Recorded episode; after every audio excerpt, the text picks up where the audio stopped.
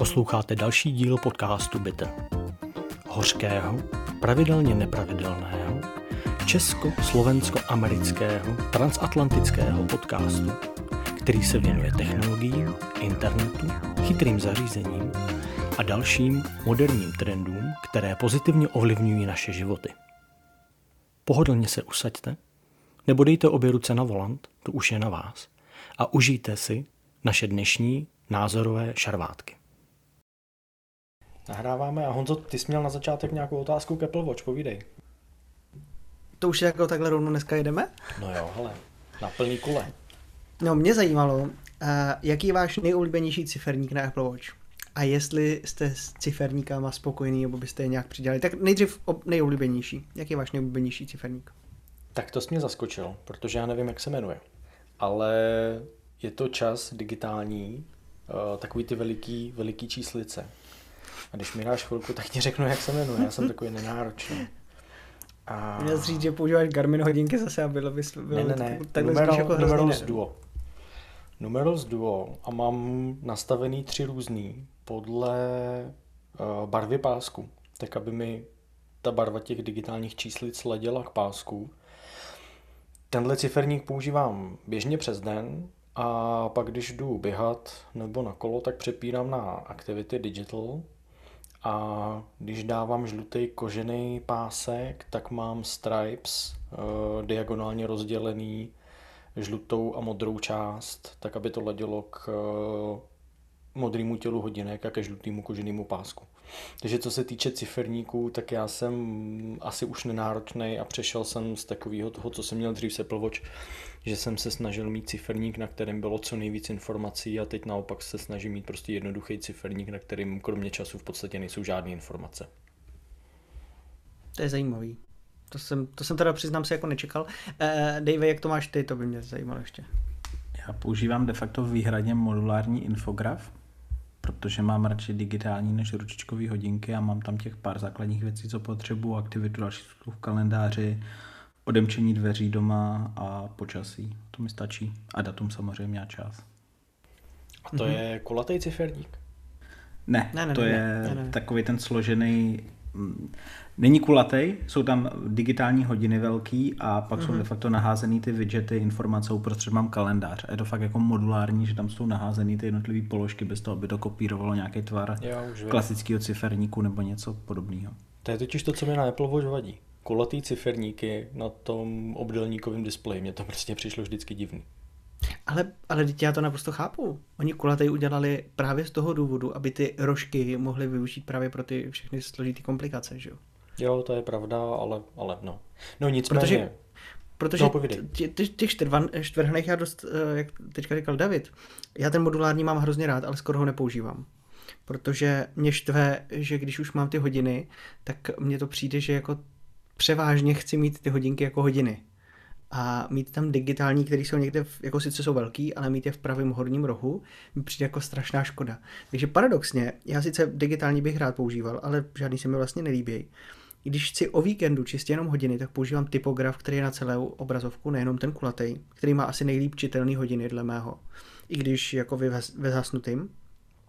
A když uh, vlastně funguji přes celý týden, tak úplně nejčastěji používám jednoduchý jednoduchý, uh, který má prostě klasické ručičky a můžeš využít vlastně pět komplikací. Tak mám vlevo nahoře baterku, vpravo nahoře počasí, dole mám aktivitu a vlevo, teda vpravo dole mám uh, minutku a uprostřed tam mám ještě jako modrou, která je krásná, krásně zvýrazněná, jak ta sekundová ručička, tak u toho i datum.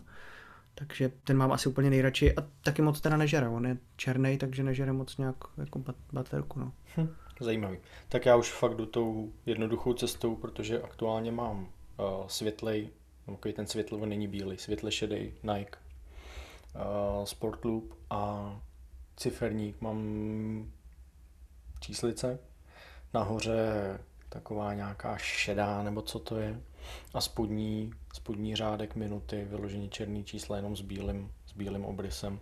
Musím říct, že mi to vyhovuje, protože prostě fakt chci vidět jenom čas a nic jiného.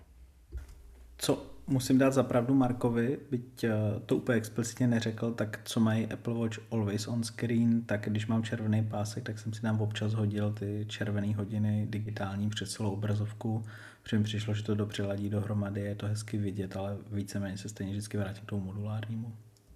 Mm-hmm. V tom případě ještě mě tak napadlo, uh, u těch hodinek uh, je tam něco, co by vám, jako chtěli byste víc těch Eh, těch možností, víc těch ciferníků, nebo vám to takhle jako vyhovuje? Tak, jak jste si zvykli? Mně to asi vyhovuje. Já opravdu asi tím, jak jsem došel k té jednoduchosti a fakt spíš ladím barvu toho ciferníku k pásku, než to, abych tam měl přehršel informací, tak nevím, přijde mi to takhle jednoduchý a asi bych ani nehledal jiný ciferník, možná jakoby jiný font těch číslic, ale to si už moc vymýšlím. Mně to taky přijde dostatečný. Já s tím, co tam je, jsem spokojený a výběr ciferníků není úplně to, co bych třeba zlepšoval za každou cenu na hodinkách. Mhm, chápu. Mě to tak jako zajímalo, protože zrovna teďka jsem nedávno, jak jsem zkoušel ten typograf, kde vlastně máte možnost dát jenom jednu komplikaci a ještě jsou velmi omezený, například tam můžete dát svůj monogram, a, tak a, to jsou naprosto nejlíp čitelné hodiny, ale na druhou stranu mi chybí tam třeba ještě aspoň jedna, jedna komplikace, že to počasí, jako kolik je stupňů, nebo jo, něco, něco jako nemít tam jenom tu jednu. Já, na jednu stranu se mi líbí ta jednoduchost a na druhou stranu mě mrzí, že nemáš možnost si prostě zvolit. Že mít prostě období, já je teda taky dost často i měním podle pásku, jak, jak Marek, ale jen tak jsem nad tím přemýšlel. No. No a když okay. už jsme teda u toho, jaký je váš nejoblíbenější pásek? Dejve, můžeš začít klidně. Ty jsi tady už začal s tou svojí červenou. Tak. No já přemýšlím nad tím správným oficiálním názvem. Líbí se mi ten nylonový pásek. Mám vlastně čtyři různé barvy, ty střídám podle toho, jak se mi hodí nebo jak mám náladu, ale nejvíc mi vyhovuje na používání. Nemá žádnou pevnou část, takže neklape o MacBook, neklape o klávesnici, dobře rychle se nandavá, při sportu dá se jednoduše vyprat, umýt, takže pro mě to nejpraktičtější pásek a líbí se mi. To, tohle je třeba zajímavý. Já ten Dylanový mám hrozně rád a nejvíc ho používám teďka, myslím si to, pokud to odhaduju správně, protože přece jenom, jak víme, nejsem úplně Apple Watch jako uživatel roky, tak mám takový ten krémový s jedním, s tou modrou částí nalevo a oranžovou napravo, ten se mi líbí asi nejvíc. Hezky se mi líbí, jak je to takový světlý oproti těm černým hodinkám. A ale jako musím říct, že nylonový mě hrozně štvou tím zapínáním. Že mi přijde, že ty, eh, ty, ty suchý zipy, které jsou na konci, že jsou jako docela dost pevný, takže když jako chci ty hodinky sundat, tak je mu vlastně musím odepnout a úplně roztáhnout na to maximum, takže musím jít přes ty, přes ty jako suchý zipy a někdy mi to přijde, že se tam jako trošku zasekává, že jako sportovní se, jako klasický silikonový se sundává daleko jednodušejc. Na druhou stranu, jak říkal David, neklape o nic jiného, ten to zapínání. Tak jako ten nelonový mám asi taky nejradši. Já teďka budu dělat nechápavýho a doufám, že to mm, bude i ve prospěch našich posluchačů. Co myslíte nylonovým páskem? Eh, oficiální název Sportloop nebo něco jiného? Jo, přesně tak, Sportloop jo, okay. oficiální Já jsem si nebyl jistý. Jo, tak tady se shodneme. To je už dlouhou dobu Sportloop jsou moje nejoblíbenější pásky. No a ty máš jaký, když jsi nás teda ptal? No já mám, teďka mám na ruce uh, Sportloop, ale Nike. Uh, je to Summit White Nike Sportloop. On není úplně oh, ten mám na cestě je takový šedivý, ale teda musím říct moc pěkný. A i na předchozích Apple Watch jsem používal hodně, myslím, že ho má teďka David, Product Red, červený. Ten musím dobrý, se přiznat, že jsem udělal chybu. A před pár týdny nechal jsem se zlákat novinkama, nebo v mém případě novinkama od Apple a koupil jsem si ten Braided Solo Loop, což je ten látkový, ale flexibilní, natahovací, co se prostě natahuje na ruku. A jako teda, ať se na mě nikdo nezlobí, ale za 99 dolarů to je naprosto příšerný. Za prvý během týdne, deseti dnů spovolil, vytáhnul se, takže prostě ty hodinky na ruce nedrží úplně tak, jak bych si představoval. A natahovat ho na ruku je něco tak strašně nepříjemného, nesympatického, a to jsem ještě rád, že jsem teda nevyzkoušel ten silikonový solo loop, protože to podle mě musí být ještě horší. To se teda, nevím. Já jsem to říkal už dřív, že mi tyhle ty pásky bez možnosti upravit uh, délku nepřijdu jako dobrý nápad a akorát jsem si to ověřil a bohužel mě to stálo stovku, protože jako opravdu nic moc. A co mě překvapilo, když jsem kupoval tyhle Series 6, tak jsem je koupil s koženým, uh, s leather páskem California Poppy Leather Link, což je takový ten pěkný žlutý. Musím říct, že je vzhledově moc pěkný, ale to magnetické zapínání taky není úplně optimální. Já jsem se prostě nenaučil ho zapnout nějak jednoduše. Vždycky si musím prostě hodinky tak nějak jako podivně pokládat na stehno, abych si je přidržel a pak tahat ten pásek, protože já nosím hodinky rád jakoby pevně. Víc utažený a to s tímhletím páskem není úplně, ale zase potom, potom drží a co mě nepříjemně překvapilo, nepohybuju se v nějakých extra špinavých podmínkách, nebo jak to říct, ale během 14 dnů už na tom pásku začala by vidět taková patina, což taky mi úplně nevyhovuje. Takže jsem se vrátil k tomu nylonovýmu, jak vy říkáte, a ty mi prostě vyhovují nejvíc. Ty no, ledr dostanou promiň, podobně jako kryty celý, celý patinu a dostávají docela zabrat, takže podle mě, když ho budeš nosit každý den, budeš s ním sportovat, tak podle mě bude nenositelný. Já mám pocit, že i když s ním sportuješ, potíš se do něj, že to je pak z něj docela cítit. To ne, na sport, na sport ne, jako vyloženě jenom na běžný nošení. Ani jsem s ním nespal vždycky na noc jsem předával jiný, na sport, na běhání, tak na kolo taky jsem dával jiný, ale jenom takový to prostě běžný nošení do práce a podobně, tak po pár, po pár dnech nebo řekněme po dvou týdnech to na něm začalo být vidět a já tu patinu na kůži nemám úplně moc rád, tak to asi nebyl, do, nebyl dobrý kup. Já jsem měl právě nějak z kraje, nevím jestli 2.16 rok nebo něco takového a právě jsem udělal tu chybu, že jsem ho nosil každý den, protože se mi líbil, jsem s ním sportoval a ten pásek velmi rychle ztratil svoje kouzlo. No nicméně zase jsme začali Apple hnedka hodinkama. Ale než je opustíme, mám ještě jeden rychlej dotaz na vás a vy to snad budete vědět. Existuje způsob, jak z hodinek zjistit, jaká je aktuální stav nabití baterky iPhoneu? Ať jsem vás zaskočil. No, nezaskočil, ale osobně si myslím, že ne, protože sice jsem krátkodobým uživatelem Apple Watch, ale O tom nevím, jako víc zjistíš hodinky eh, jako takový. Zjistím hodinky z telefonu, ale opačně. Z hmm, telefonu, ne, z hodinek myslím telefonu. si, že ne. Davide, je. nevíš. Long time uživatel. Volá Nevím a podle mě tam ta možnost jednoduše není. Tohle téma, na který já si stěžuju dlouho, že když si otevřete na iPadu widget, kolik má který zařízení nabití, tak je tam často jenom ten iPad a nechápu, že si to přes iCloud ty zařízení nepovědí, aspoň s nějakou pravidelností mezi sebou. No to je další krok potom, že jo, proč iPadu nevidím všechny ostatní zařízení, to by se mi jako fakt líbilo, ale asi to není na vidíš, pořadu, vidíš jenom ty, jsou aktuálně připojený, takže když připojíš AirPody, tak vidíš na tom widgetu na iPadu i AirPody. Na iPhoneu logicky vidíš na více hodinky, ale zase nevidíš ten iPad a úplně v klidu bych tam uvítal i MacBook, jaký má třeba stav nabití, že nosíš sebou nebo tak. něco takového. Nebo třeba iMac, ježiš, vlastně ten, ten je strčený do zásuvky. Ale je to takový nezvyk. Najednou mám počítač, který je strčený do zásuvky a furt bych si jako říkal, abych nevybíjel baterku, takže ho vypnu a ono se mu ta baterka vlastně nevybije. A vlastně ani to... netopí, když běží, jak je to na armu. Jo, vlastně minulý, já jsem tomu podcastu, chtěl, já chtěl... jsem ho ještě neměl vybalený, že jo, to jsme říkali, Honza mě naprášil, že je dole v krabici, tak o pár dnů, týden a kus později iMac nahrávám teďka z něj a musím říct, že je to naprosto fantastický zařízení, asi se k němu časem dostaneme. No tak ještě takovou krátkou otázku na odbočku. Stojíš nebo sedíš? Stojím. Myslel jsem si to. Jo, takže jsi zařídil domácí pracovnu na stojáka. No a zatím mě to nepřestalo bavit. Žena se mě se železnou pravidelností ptá, jestli už mě to přestalo bavit a jestli mi má objednat stůl.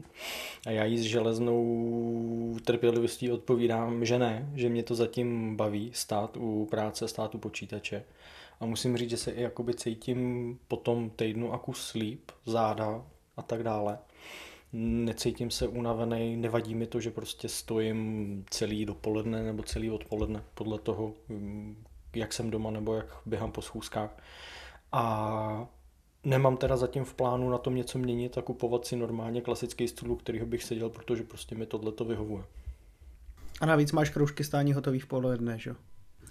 no, pomalu jo, no. Ne, že bych se staral o kroužky na Apple Watch, ale, ale. podle mě nejlepší polohovací, že můžeš stát ty sedět polu, tak potřebuješ, co zrovna děláš. To jo, ale ty ceny jsou tam teda úplně šílený. No, tak ono, když nepoješ do elektricky vysouvacího, ale vemeš třeba mechanický, nebo si to sestaví z nějakých dvou dílů, tak to nemusí víc asi tak hmm, super draho. Budu, budu se na to muset podívat, ale zatím, zatím mi to stání vyhovuje, tak mě nic netlačí k tomu, abych si sednul. I teďka, jak se Honza správně zeptal, podcast nahrávám ve stoje a je to po tom, co v podstatě dneska od rána celý den stojím u počítače a střídám práci a videohovory přes Teams a zatím jsem neměl potřebu si sednout, takže v pohodě. A kolik máš teda hodin stání? To mě zajímalo. Jen tak na okraj, no ono, když jsme u toho. Ono to ty hodinky počítají tak divně, že jo? Protože ono pokud pak jako Jasně, nehodíš, no. no mám 9 no. hodin. No tak to teda není nic moc, to už A se Marek má jiný čas trochu. Málo hejbal. Jo, to je vlastně pravda, on je v polovině, v polovině dne, sorry. Tak to Už za, tím, za polovinou. Já mám 15 ke konci dne, no. Tak, tak to já. Tak, tak. No. A to byl otvírák, tak pojďme, tak dostali jsme zase... Co máme dál? Máme tady lehký follow-up k jednomu z předchozích dílů a to jsou Windows v cloudu. Já se přiznám, že jsem do toho začal koukat trošku víc, protože mě Windows v cloudu začaly po té naší debatě zajímat víc a víc. David si to dával jako téma na follow-up to z toho důvodu, že Microsoft konečně před pár dny zveřejnil ceny. A já teda musím říct, že za sebe to zvažuju jako variantu začít tuhle tu službu používat. Takže zjišťuju, jestli v rámci firmy mám tuhle službu dostupnou a mohl bych ji používat, protože a teďka já ty ceny nevidím. Nevím, jestli tam David má někde po ruce. Vidím, ceny jsou 31 dolarů za ten nejlevnější počítač. Ten má specifikaci dva procesory, respektive dvě jádra procesoru, 4 GB RAM a 128 GB paměti. A potom je o 10 dolarů dražší vyšší konfigurace, ta má 8 GB RAM a pak je za 66 dolarů ta zatím dostupná nejvyšší a ta má 4 procesory, respektive jádra 16 GB RAM a 128 GB úložiště to zůstává. Což není, není cenově úplně a teda drahý. Ještě tak... na doplnění pro firmní uživatele tady pak ta nabídka výrazně širší, dá se jít vlastně úplně od nejlevnějšího stroje s 2 GB RAM a jedním jádrem za 24 dolarů až po ten nejvýkonnější stroj, který má 32 GB RAM, 512 GB úložiště a ten stojí 162 dolarů na měsíc. Já to totiž vnímám tak, že potřebuju k práci Windows. Hm, na nějakou práci v nějaké podobě. Takže kvůli tomu pořád jak už jsme se bavili, používám jak Surface laptop, tak MacBook Pro, nebo respektive teďka iMac. A tohle to mi přijde jako poměrně zajímavá varianta, jak se toho Windows stroje, toho Surface laptopu zbavit a Windows používat v cloudu, ať už z iMacu, a nebo co jsem pochopil, tak to jde i skrz aplikaci pro iPad, která už je oficiálně dostupná. A na tu práci, kterou já potřebuju na Windowsech dělat, tak si myslím, že by to mohlo vyhovovat. Tak se přiznám, že vážně nad tím uvažuji, že to vyzkouším. Je to dostupný, jenom abych ti to upřesnil přes aplikaci Microsoft Remote Desktop, což je aplikace pro připojení ke vzdálené ploše, kterou Microsoft pro iPad, vlastně macOS a pro všechny další operační systémy vydává už roky. Já za sebe tohle úplně neřeším, protože máme v práci virtuální stroje k dispozici na našich serverech, takže zatím tohle potřebu nemám. A já si říkám, jak se to bude na tom iPadu pohodlně ovládat. Přece jenom, Marku, ty máš iPad Air, pokud se nemýlim. No. A jak to bude úplně jako, víš, jako pro... No, Přece jenom bych, I, iPad OS je přizpůsobený pro, pro jako dotykovou práci, že jo? A ten Windows, nevím, no. No já bych to, za prvý připojíš myš k iPadu, takže OK. Jasně.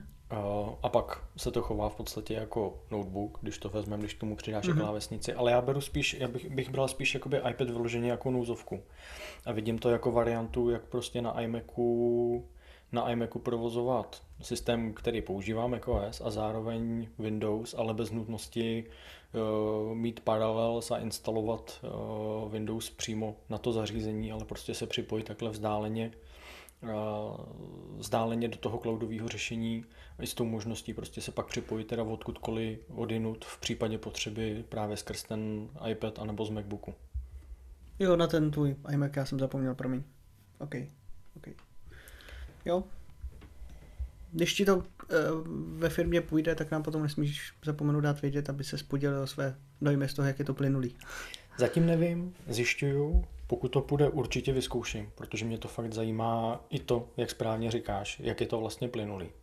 Jestli ta základní konfigurace se 4 GB RAM bude na běžnou kancelářskou práci stačit, což si myslím, že by měla. Nebo jestli bude potřeba prostě upgradeovat na ten 8 GB RAM stroj za těch, kolik to bylo, o 10 dolarů dráž, oproti té původní nebo základní ceně.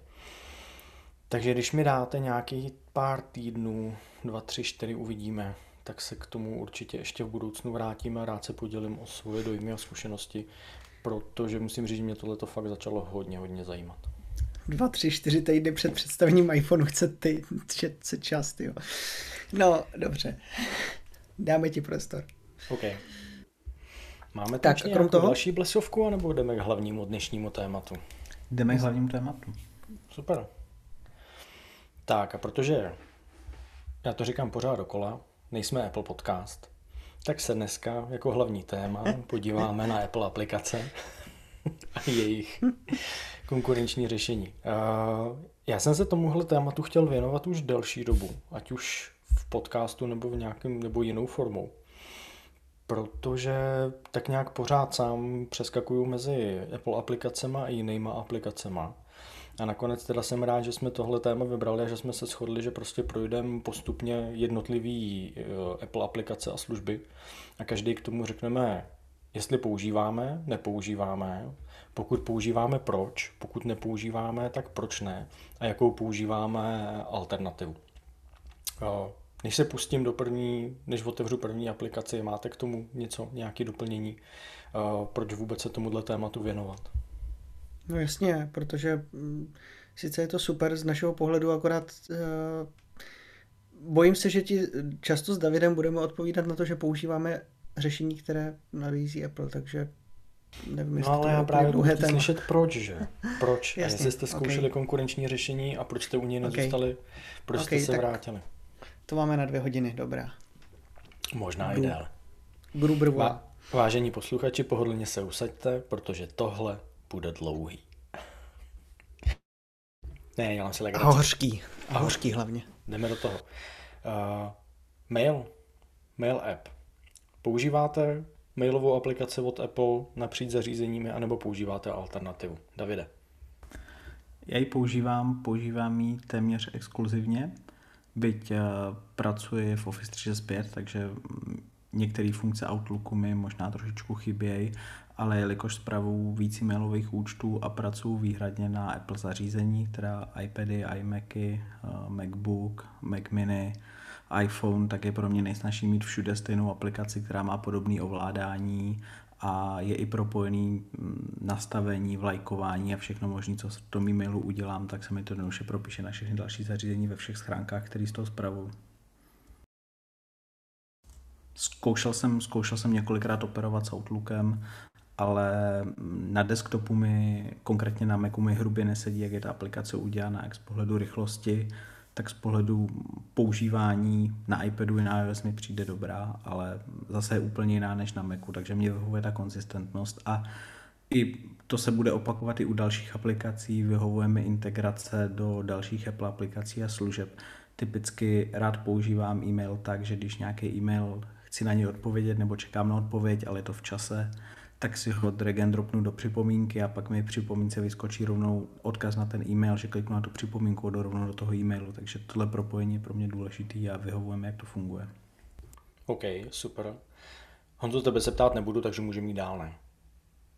ne. Pojď, mail app. Povídej. Uh, já mám trošku takovou zajímavou věc, co říkal David. Uh, já používám všude mail app, protože zkusil jsem různý Outlook a tak dál, Spark a hromadu dalších, který bych řekl, že ani většina z nás úplně nezná. Řekl bych, že jsem asi snad nenarazil na jedinou aplikaci v App Store, která by nebyla mailová, kterou jsem nevyzkoušel, protože že znáte to, rádi zkoušíme aplikace. Um, proč co bych rád, a doufám, že to trošku přinese ještě Monterey na podzim, je, aby se Appleovská aplikace Mail, aby se trošičku inspirovala v jednoduchosti u, u těch iOS a iPadOS verzí. Neříkám, aby o všechno přišla, protože tam jsou jako dynamické schránky a tak dále, něco, co prostě na iPhoneu třeba nepoužijete, ale aby byla trošku jednodušší, protože já hrozně rád třídím, čtu, mažu, odpovídám na e-maily na iPhoneu, na iPadu a na Macu, že bych z toho byl úplně nadšený vždycky, že by to bylo jako radost, to úplně ne. Ale, jak říkal David, líbí se mi jednoduchost, mám tam asi čtyři schránky, na telefonu, na tabletu, na, na Macu vlastně mám jenom tu soukromou, paradoxně nepoužívám tam všechny ty čtyři, a používám tam jenom jednu, protože tam jako nechodím zase tak často a skoro všechno vyřídím na telefonu, na tabletu. O tom, jakým způsobem pracovat s mailama, to bych se asi nechal úplně na jindy. To je trošku další téma. To, co je David, to krátce vstoup, pro, já ti to jenom krátce vstoupím, aby si dosáhl té jednoduchosti jako na iOS, na Macu, tak si musíš naučit klávesové zkratky, protože pak to lítá strašně rychle všechno. No počkej, ale to, to, já klávesové zkratky sice používám, ale na druhou stranu na iPhoneu a na iPadu je nemáš. A ten mail vypadá jednodušeji. Pro čtení, pro přehled, pro zobrazení. Na Macu mi přijde, že tam je jako chápu, že je to robustnější systém, ale přijde mi, že tam je víc možností, které já třeba osobně jako vyloženě nepotřebuju. Já rozumím tomu, co chci říct, ale mě by to třeba nevyhovovalo, protože já ten desktop uh, klient nebo tu desktopovou aplikaci pro mail mi vyhovuje, když působí jakoby robustnějším dojmem a nabízí, řekněme, víc funkcionalit, víc věcí oproti té mobilní verzi v iPhoneu nebo v iPadu. OK, jo, rozumím. Já tady souhlasím s Markem, já bych naopak na, na iPadu trochu přitvrdil, aby toho nabízela víc ve stylu Macu. Jo, s tím souhlasím. Jako jo, jasně, iPad... jo, třeba, třeba podpisy jsou strašný, že jo. Eh, na, na iPhoneu, na iPadu, jako přidat si podpis, který přidáváte na Macu, tak to je úplně rozdíl. A není, asi není úplně důvod, aby iPad aplikace Mail byla úplně stejná jako iPhone. S tím prostě, že iPad je často lidmi brán jako pracovní zařízení, tak jim dovedu si představit, že by ta Mail aplikace tam mohla umět víc a byla blíž k tý Macovi. Určitě, určitě jo. OK, no já nebudu popisovat svoji schizofrenii toho, kde co a jak používám. Takže... Ne, to musíš, to musíš. My chceme vědět i ty strašně komplikované pochody, které máme i tam za mořem.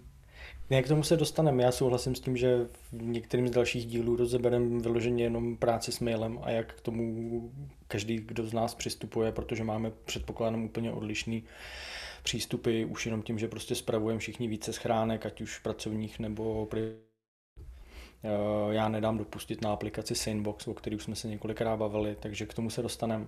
Ale k, k aplikaci Mail, ještě nedávno bych řekl, že ne, že ji nepoužívám, ale od minulého týdne s iMacem jsem se k ní vrátil zpátky z nějakých důvodů. Takže ano, používám, ale používám ji jenom na iMacu, na iPhoneu, na iPadu a na dalších zařízeních nepoužívám, což samozřejmě na jiných zařízeních ani ne- nelze. Tam pořád stále držím s eh, aplikací Outlook a pro Google účty s aplikací Gmail. Teď chápu, že spousta z vás se směje, že nech krutí hlavu nad tím, jak můžu používat Gmail, ale mě ta apka upřímně řečeno pro zprávu Gmailu vyhovuje. I když teda musím říct, že ta pro Android je líp udělaná než pro iOS. Co mi ale vadí na mm, aplikaci Mail, a možná David poradí, já jsem z Outlooku zvyklý na jakoby úzkou integraci mezi mailem a kalendářem a případně Teams. A to mi teďka na mail aplikaci opravdu chybí, protože jsem zvyklý uh, z konkrétního e-mailu přímo naplánovat schůzku anebo Teams call. A to prostě v mail aplikaci nejde, takže pak musím přeskakovat buď do kalendáře nebo do Teamsu, což jsou logicky dvě odlišné aplikace stojící někde jinde a nejde to řešit přímo z Outlooku, což mi vadí, ale to asi není, není úplně cesta. 100% to nevyřešíš, já to neřeším jako problém, já jsem na to zvyklý a Teamsové schůzky zakládám rovnou v Teamsech. No, no, já to teďka musím dělat taky tak, ačkoliv jsem byl zvyklý v Outlooku, nebo jsem zvyklý v Outlooku eh, třeba na Windows 10 lomeno 11. Stačí Mm, jestli se nepletu pravým tlačítkem na e-mail a je tam naplánovat schůzku, naplánovat Teams meeting, což je Musím říct, že hodně, hodně praktický a hodně to šetří čas. To je určitě Dokonce... výhoda, ono i když zakládáš, myslím, v Outlooku, desktopovým v kalendáři uh, událost, tak můžeš zaškrtnout, že je to zároveň i Teams událost, jestli se nepletu. No, to umí i mobilní Outlook, minimálně na Androidu to umí, nevím jak na iOS. Jo, já myslím, že i na iOS, to, to, to je určitě výhoda, je to funkce, kterou bych ocenil, neočekávám, že se jí dočkáme, protože to je asi o plný nějaký silný integraci do 365, 3, Office 365, kterou Microsoft určitě má, takže pokud nechceme používat Outlook, tak to děláme rovnou v Teamsech. Jo. A teď jste mě otevřeli téma. Můžu si stěžovat na mail, Marek bude rád. Uh, přiznám si, že mě hrozně štve, když mi přijde pozvánka na událost na Teamsech, na třeba do, na opakovanou, tak chodí ve formátu, pokud se nepletu, ICS. No, možná mě opravíte. A každopádně přijde ta pozvánka a na, na iPhoneu nebo na iPadu nejsem vůbec jako ani za nic nejsem schopný tu pozvánku přijmout. To je zvláštní.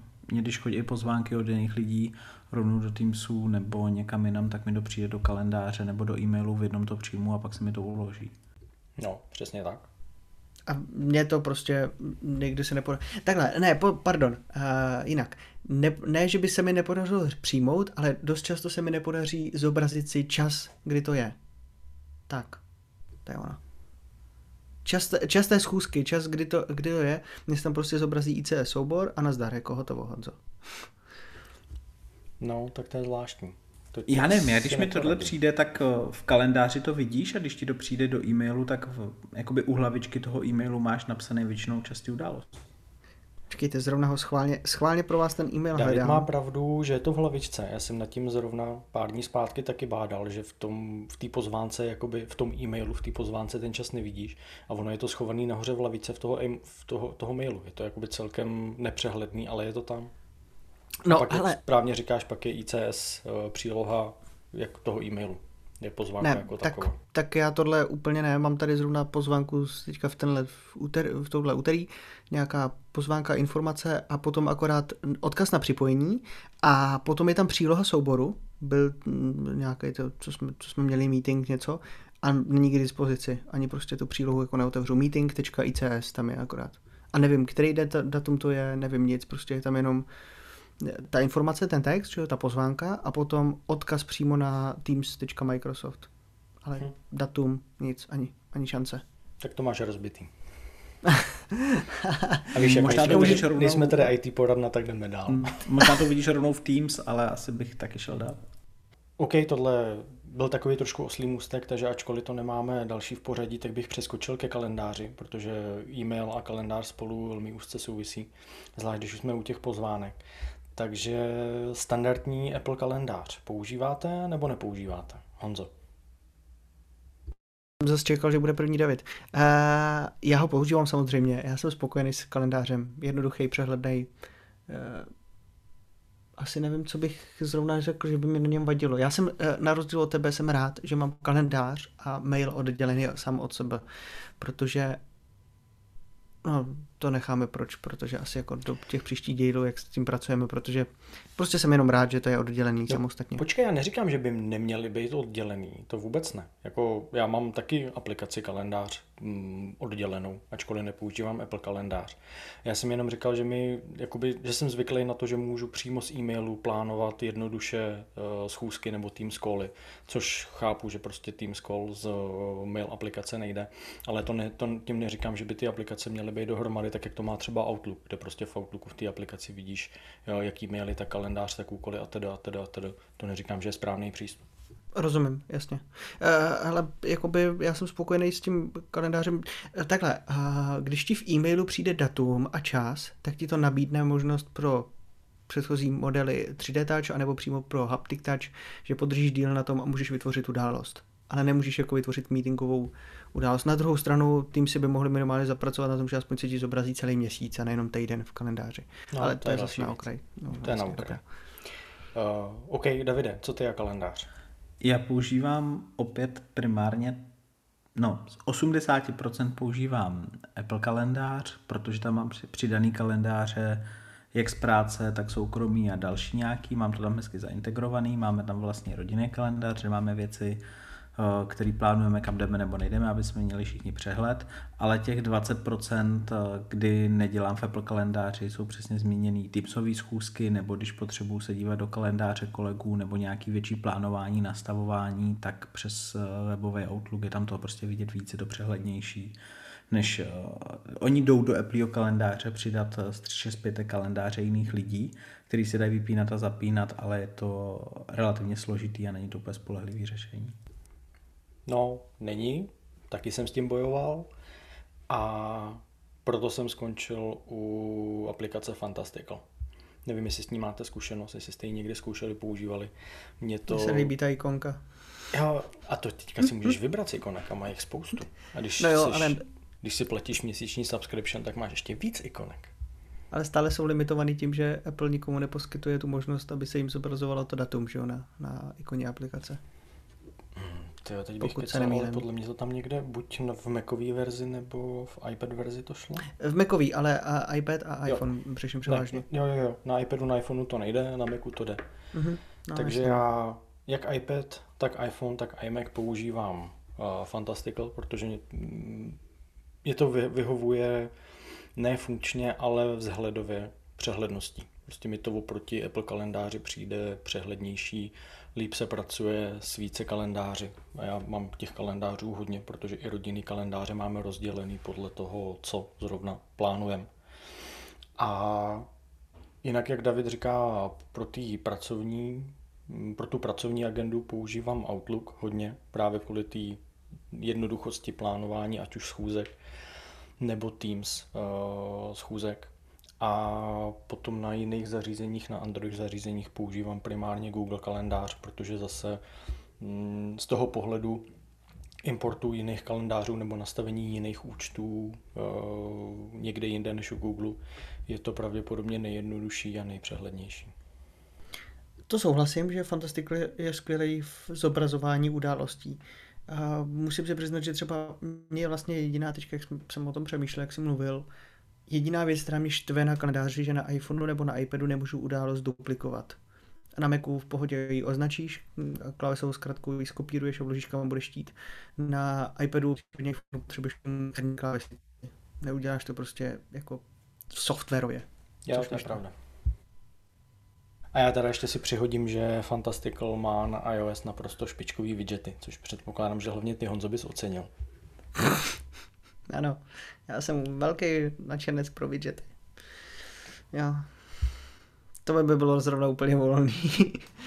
Ale tak chápu, dobrý. Okay. Co tam máš dál? Nebo počkej, da- David, David tam řekl jsme. Promiň. Co? Marku? Já Fantastical jako aplikaci mám rád, líbí se mi, ale popravdě mi nepřináší, asi nemanageu tolik kalendářů jako Marek, aby mi přinášela nějaký benefit za to, že platit kalendář pravidelní měsíční platbu, když mám přístup k Outlooku a samozřejmě k tomu Applemu kalendáři, tak tam úplně pro sebe benefit nevidím a jsem spokojený s tím, jak to dělám teďka. Já to mám asi hlavně z toho důvodu, že my jsme si v rámci rodiny vytvořili víc kalendářů, tak aby prostě věci který dělá žena, který dělám já, který děláme společně s dětma, nebo jeden z nás s dětma, aby prostě byly barevně oddělený a nebyly v rámci rodinného kalendáře jednou barvou. Prostě já mám rád věci, kdy, když jsou věci jasný na pohled, což oddělení kalendářů barvama je pravděpodobně asi nejjednodušší cesta.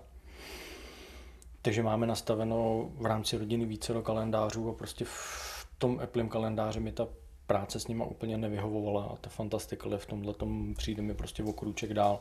I tím, že je možný si nastavit jakoby vlastní sety kalendářů, takže mám, můžu si zobrazit všechny kalendáře naraz jedním tlačítkem, pak jenom pracovní, pak jenom soukromý, jenom rodinný a tak dále, a tak dále, a tak dále. No, já to mám velmi podobně, ale ty kalendáře žijou buď v iCloudu nebo v 365. Jo, jo, jo, rozumím. No, jdem dál. Další poměrně důležitá aplikace z mýho pohledu připomínky, respektive úkoly. Eh, používáte reminders, respektive připomínky od Apple, nebo používáte nějaký jiný řešení? Davide, pojď. Tak já používám připomínky opět od Apple právě díky zmíněné integraci, kdy velmi jednoduše do nich můžu drag and dropnout jiné věci a můžu se na ně rychle odkázat, jelikož nepoužívám žádný sdílený úkoly v týmu nebo s někým jiným, tak mě ani nevadí tady ty omezení, které jsou například v Propojení 365, kde by bylo snažší používat určitě To-Do od Microsoftu. A líbí se mi možnost notifikací na iOS, kdy notifikace vyskakují rovnou s možností odložení nebo vyřízení. Jsou tam polohové notifikace, které fungují spolehlivě, takže pro mě připomínky jsou aktuálně nejlepší. A doma se ženou nějaký společný úkoly nemáte, nepoužíváte? Nebo to řešíte jinak? No máme a v připomínkách, ale nepoužíváme to moc často. OK. Co ty Honzo?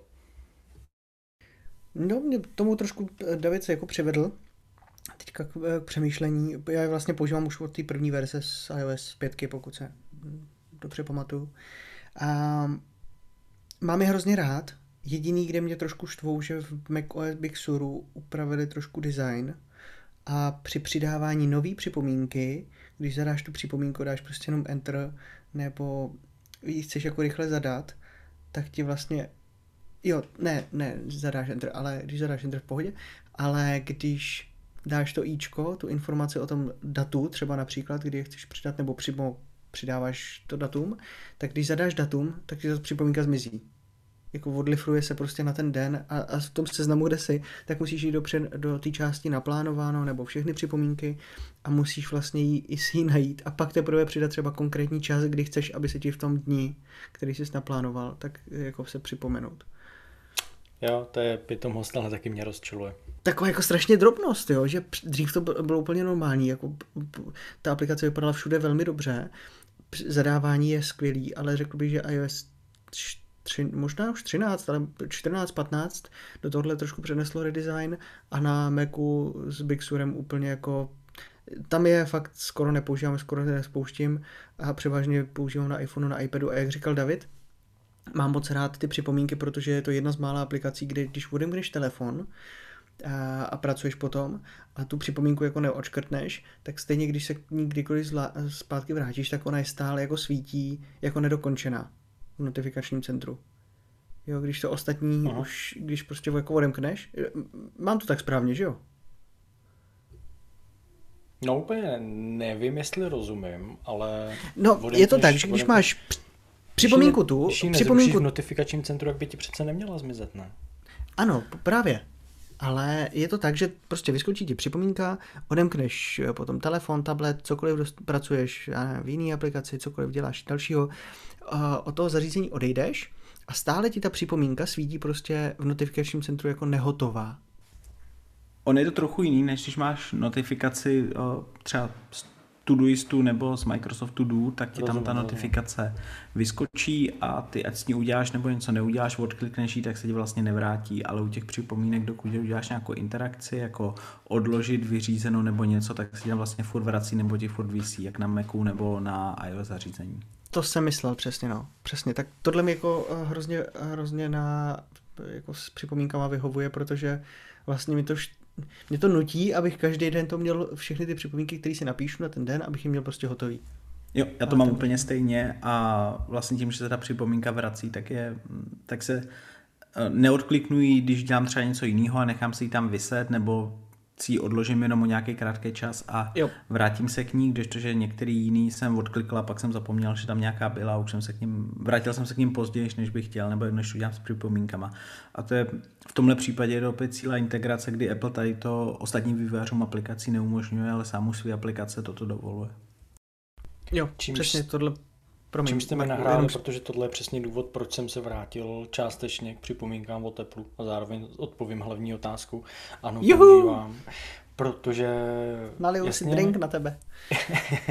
integrace, integrace do systému provázano s dalšíma Apple aplikacemi super, ale tahle ta, tahle ta funkce toho, že prostě ta připomínka tam visí a v uvozovkách otravuje do té doby, než ten úkol udělám a splním, tak je takový trošku byč, který si na sebe šiju. Uh, nicméně, Honzo, ty si říkal, že je používáš od iOS 5, pamatuju si to správně, takovou dlouhou dobu. Jasně, a Určitě. zkoušel jsi v mezičase něco jiného, nebo prostě opravdu striktně držíš s připomínkama a po jiných Ale aplikacích jsi nekoukal? Jako zkoušel jsem jich různý způsoby. Anidu, Things jsem zkoušel, uh, co tam bylo, Wunderlist ještě tenkrát mám pocit, uh, Todoist.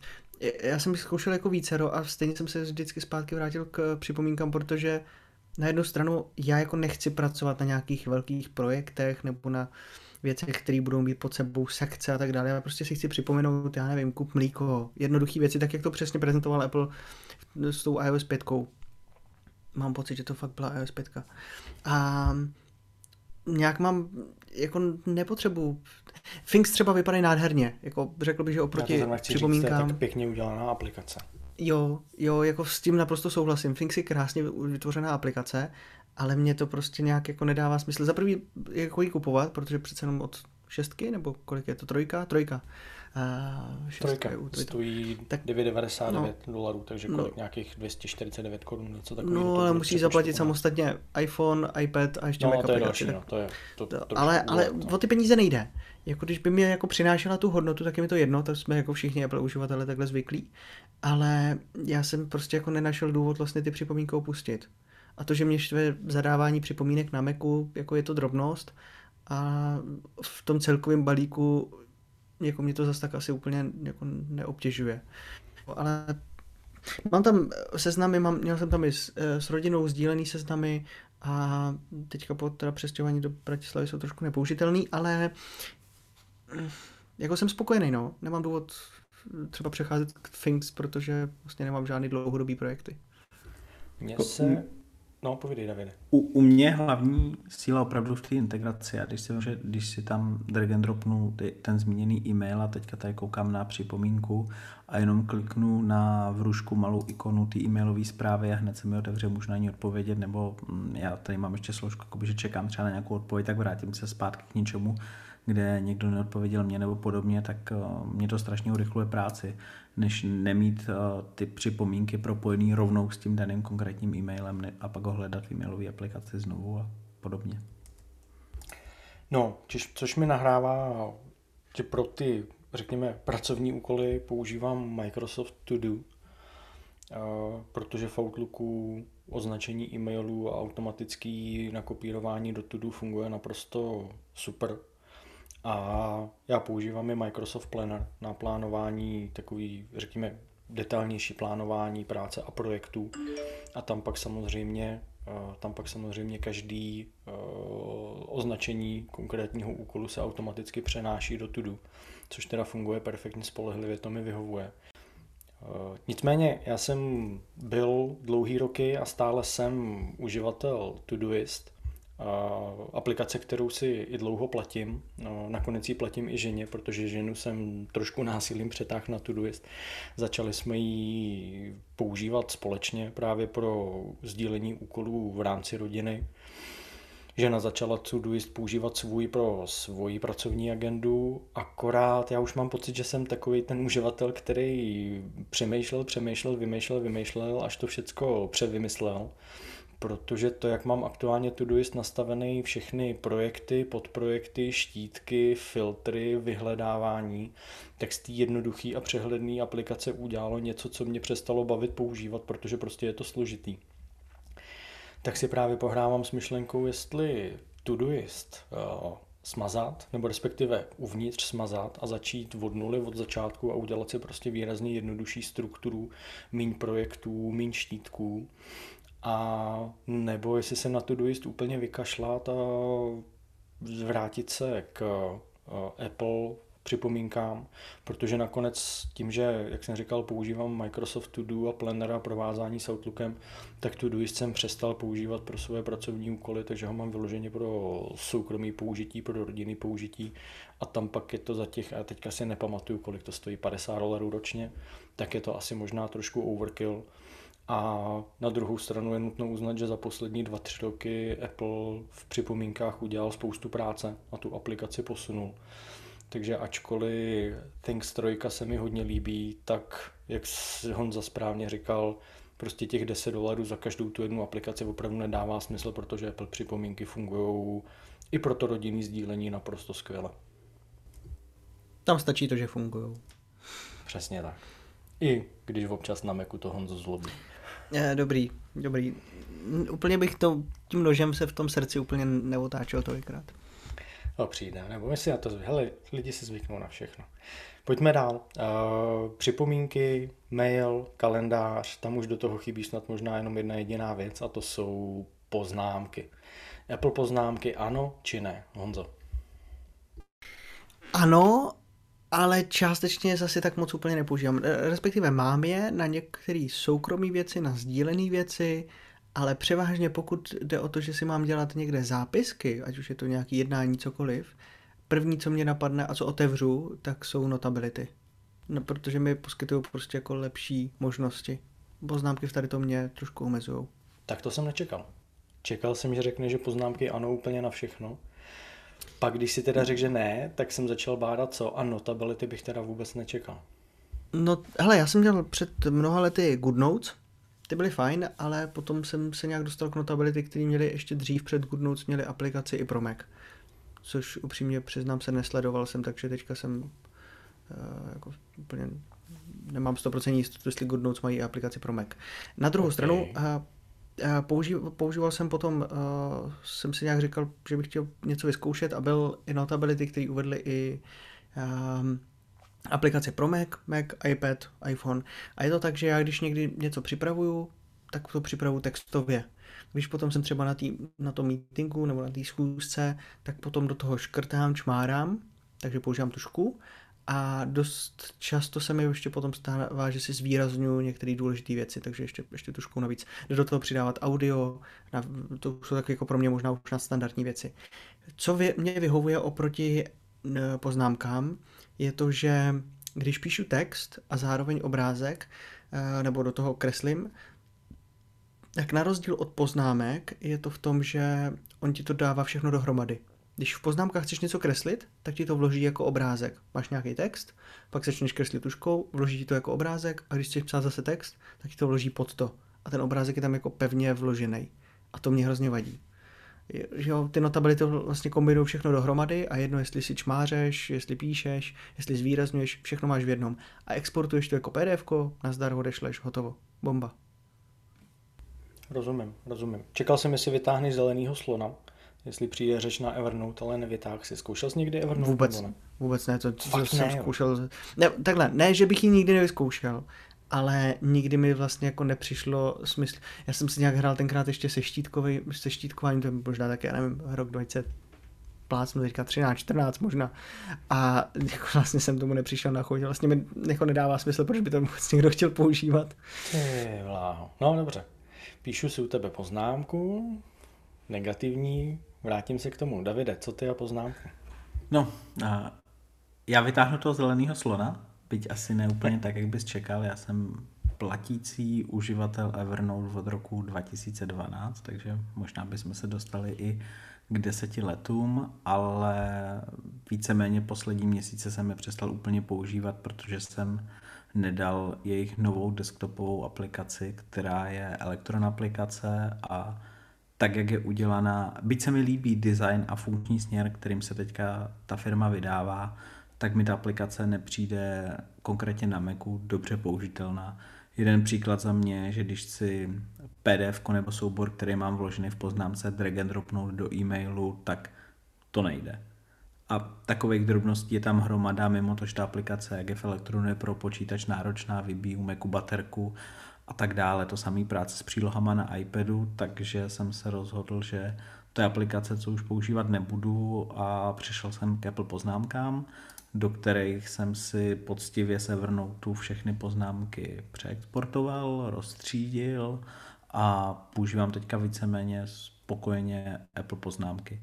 Samozřejmě proti Evernote jim hromada funkcí chybí, ale na ty základní zápisy ze schůzek a potom následný zpracování do úkolů, případně rozpracování nějakého textu, který nevím, kam chci zrovna teďka vložit nebo napsat, ale otevřu ho tam a pak ho dám do nějakého příslušného dokumentu, tak mi to stačí. OK. Já jsem stejně jako ty dlouholetý platící zákazník Evernote. Nevím od jakého roku, přiznám se, že netuším a ani nevím, jestli se to dá zjistit, protože jsem tam měl nějakou lehkou pauzu, když jsem přešel na Apple poznámky. Nicméně z Apple poznámek jsem pak v rámci svých, svých přechodů a transformace odešel. A co pak člověk zjistí, že jako exportovat uh, jednotlivé poznámky z Apple poznámek je teda horší než noční můra. Uh, jako Apple si opravdu dává záležet na tom, aby uživatele v tom svém ekosystému uh, udržel a když už se rozhodnou odejít, tak jim to rozhodně nezjednoduší, spíš naopak. A jak říkáš, já jsem Evernote miloval dlouhý roky, pak udělali pár let zpátky ty první změny, které v podstatě z toho udělali naprosto nepoužitelnou službu. To musím říct, že na mojí straně došlo k dost silnému rozčarování a rozčílení. Poslední roky a měsíce se snaží, nebo poslední dva roky, posledních pár měsíců se snaží, i ten směr, kterým se vydávají, mi přijde zajímavý, ale jak no, prostě ten vlak už odjel, bohužel. Jo, opustil stanici a mě ta jejich desktopová aplikace teda taky moc nevyhovuje. Eh, mobilní aplikace jo, ale já už dneska Evernote používám v podstatě jenom jako jenom jako archiv, eh, protože mám v Evernote uložený stovky a stovky poznámek, včetně dokumentů, naskenovaných dokumentů a nechtělo se mi dělat to, čím jsi asi Davide prošel ty, že bych prostě jednotlivý poznámky skenoval, ty soubory, ty přílohy eh, stahoval a přehazoval je někam jinam, protože, jak si správně podotknu, prostě když v té poznámce ta příloha je, tak se nedá jednoduše drag and drop někam jinam, to je jako fakt hodně otravný. Takže používám Evernote jako archiv a na běžné poznámky, jak naši posluchači vidí, používám poslední měsíce Remarkable, a pokud si potřebuji něco někam napsat eh, digitálně, tak používám v poslední době Apple poznámky, ke kterým jsem se vrátil, ačkoliv k, nich mám, ačkoliv k ní mám teda taky spoustu výtek a myslím si, že některé věci by se daly udělat líp, ale co si budeme povědat v rámci toho Apple ekosystému prostě fungují nejlíp díky provázání do dalších aplikací a prostě jsou nejjednodušší na používání. Já teda ještě k tomu Evernote chci zmínit, že nedávno přidali podporu úkolů, ale opravdu, že se snaží nemít k jednotlivý poznámce vytvořený úkol, ale mají vlastně úkolovník a hezky sbírají všechny vytvořené úkoly v konkrétních poznámkách na jedno místo. Ta implementace se mi moc líbí, jako by ta myšlenka zatím, ale opět ty aplikace jejich, ty mobilní nejsou vysloveně špatný, byť třeba práce s oborama integrace s dalšími aplikacemi slabší je, ale přijeme, že na těch desktopových mají hodně práce a je otázka, jestli se vůbec doberou někdy kvalitě nativních aplikací, jako měli v těch předchozích verzí. Nemyslím teď kvalitu z množství funkcí, ale z toho běžného používání a spolehlivosti při fungování. Já si přiznám, že jsem na tu jejich integraci úkolů ještě pořádně nekoukal, že to je něco, na co se chci podívat, ale má to naprosto nejnižší možnou prioritu, protože tím, jak jsme řekli, úkoly používám někde jinde, tak nevidím důvod, proč bych měl začít používat uh, úkoly v Evernote, takže je to spíš jenom ze zajímavosti. Mě obecně trápí to, kterým, jakým směrem se ta firma za poslední roky posunula, protože prostě naprosto fantastický aplikace, která byla prostě středobodem mýho digitálního světa, se stal takový prapodivný bazmek, který se posunul v té uživatelské zkušenosti někam, kam se posunout rozhodně neměl. A pochybuju, že se ještě někdy prostě vrátí k té slávě, eh, která byla. Nicméně nezmínili jsme jednu věc a zajímá mě váš názor a to je OneNote. Eh, používali jste někde OneNote, máte k němu výhrady, máte s ním nějaké pozitivní zkušenosti? Předpokládám, že David v rámci pracovní agendy a Office 365 bude mít zkušenost. Používal si, používáš, budeš používat, nebo ti OneNote jako spoustě jiným lidem prostě smrdí? No, budeš se divit, v práci ho používáme opravdu minimálně. My v práci používáme Jiru a k tomu navázaný nástroje na řízení projektu a podobně, takže tím pro nás OneNote do velké míry odpadá a nepotřebujeme ho. Tam teda manažujeme tak nějaký složitější, ne úkoly, ale projekty, ale já OneNote, přesně jak jsi zmínil, nemůžu, mně se nelíbí, nelíbí se mi, jak je ta aplikace rozstříděná, nelíbí se mi, jak se s ní pracuje, nelíbí se mi ta barva, takže za mě ne. tou barvou to zabil. to zabil. Co ty Honzo o OneNote? Že se ptám, to je asi zbytečný se ptát. Ne? No ne, jako já jsem k OneNote se dostal několikrát a musím přiznat, že mě se ta aplikace, jak říkal David, nejen, že se mi nelíbí, ale mě přijde strašně komplikovaná. Je to, mně to přijde jako se vším, co Micro, skoro se vším, co Microsoft dělá. On chce, aby ta aplikace byla skoro pro každýho, abys uměla skoro všechno a byla jakoby na funkce bohatá. Apple to dělá přesně obráceně. On ti poskytne jednu aplikaci na jednu funkci, proto do, do dneška nemáme kombinaci mail a kalendář, jo, jsou to dvě samostatné aplikace. A OneNote mi přijde jako takový mm, jak se tady zmiňovalo o Evernoteu, prostě bazme, který je strašně komplikovaný. Nedávno, jak jsem se sem vlastně přistěhoval, tak jsem dostal nějakou sdílenou poznámku, kdykoliv jsem tu aplikaci otevřel, strašně dlouho trvalo, než se načetly nejnovější data. Jakože třeba, já nevím, prostě něk, několik desítek sekund. A, a to šlo o změny jako týdnu nebo datumu, jo, prostě takové jako drobnosti. To přišlo fakt jako, nevyznal jsem se v tom, nevy, nechápal jsem, co znamená moje sešity a tak prostě za mě OneNote, pokud se tomu můžu vyhnout, rád se tomu vyhnu. Chápu, rozumím. Eh, já jsem zkoušel OneNote několikrát, protože mám kolem sebe lidi, kteří ho spokojeně používají, což můžu říct, že teda fakt jako nechápu. Mně tam vadí jedna věc a to, že, a teďka si to řeknu správně, nedají se sdílet jednotlivé poznámky, ale dají se sdílet jenom celý sešity. Já jsem to chvíli nepoužíval, ale bylo to přesně tak, jak říkáš. A to je prostě úplně padlý na hlavu, že Já prostě chci vytvořit poznámku a chci sdílet tu jednu poznámku. Já nechci sdílet celý ten jeden sešit. To fakt nedává smysl. A to přesně, byl jeden, jeden z mnoha důvodů, to byl jeden z mnoha důvodů, proč jsem OneNote opustil, protože pak to, co Honza zmiňoval, prostě ta celková těžkopádnost je fakt hrozný. Tak mně se i nelíbilo, ono, nevím přesně, jak je to teďka, protože vím, že Microsoft to měnil, ale on měl uh, OneNote for desktop a pak měl OneNote a teď možná ten název komolím for Windows 10 který měly být ta nástupnická aplikace a OneNote for Desktop měl zaniknout a mám pocit, že v posledních týdnech to Microsoft otočil a rozhodl se, nebo prohlásil to až v posledních týdnech, ale realita taková už nějaký čas byla.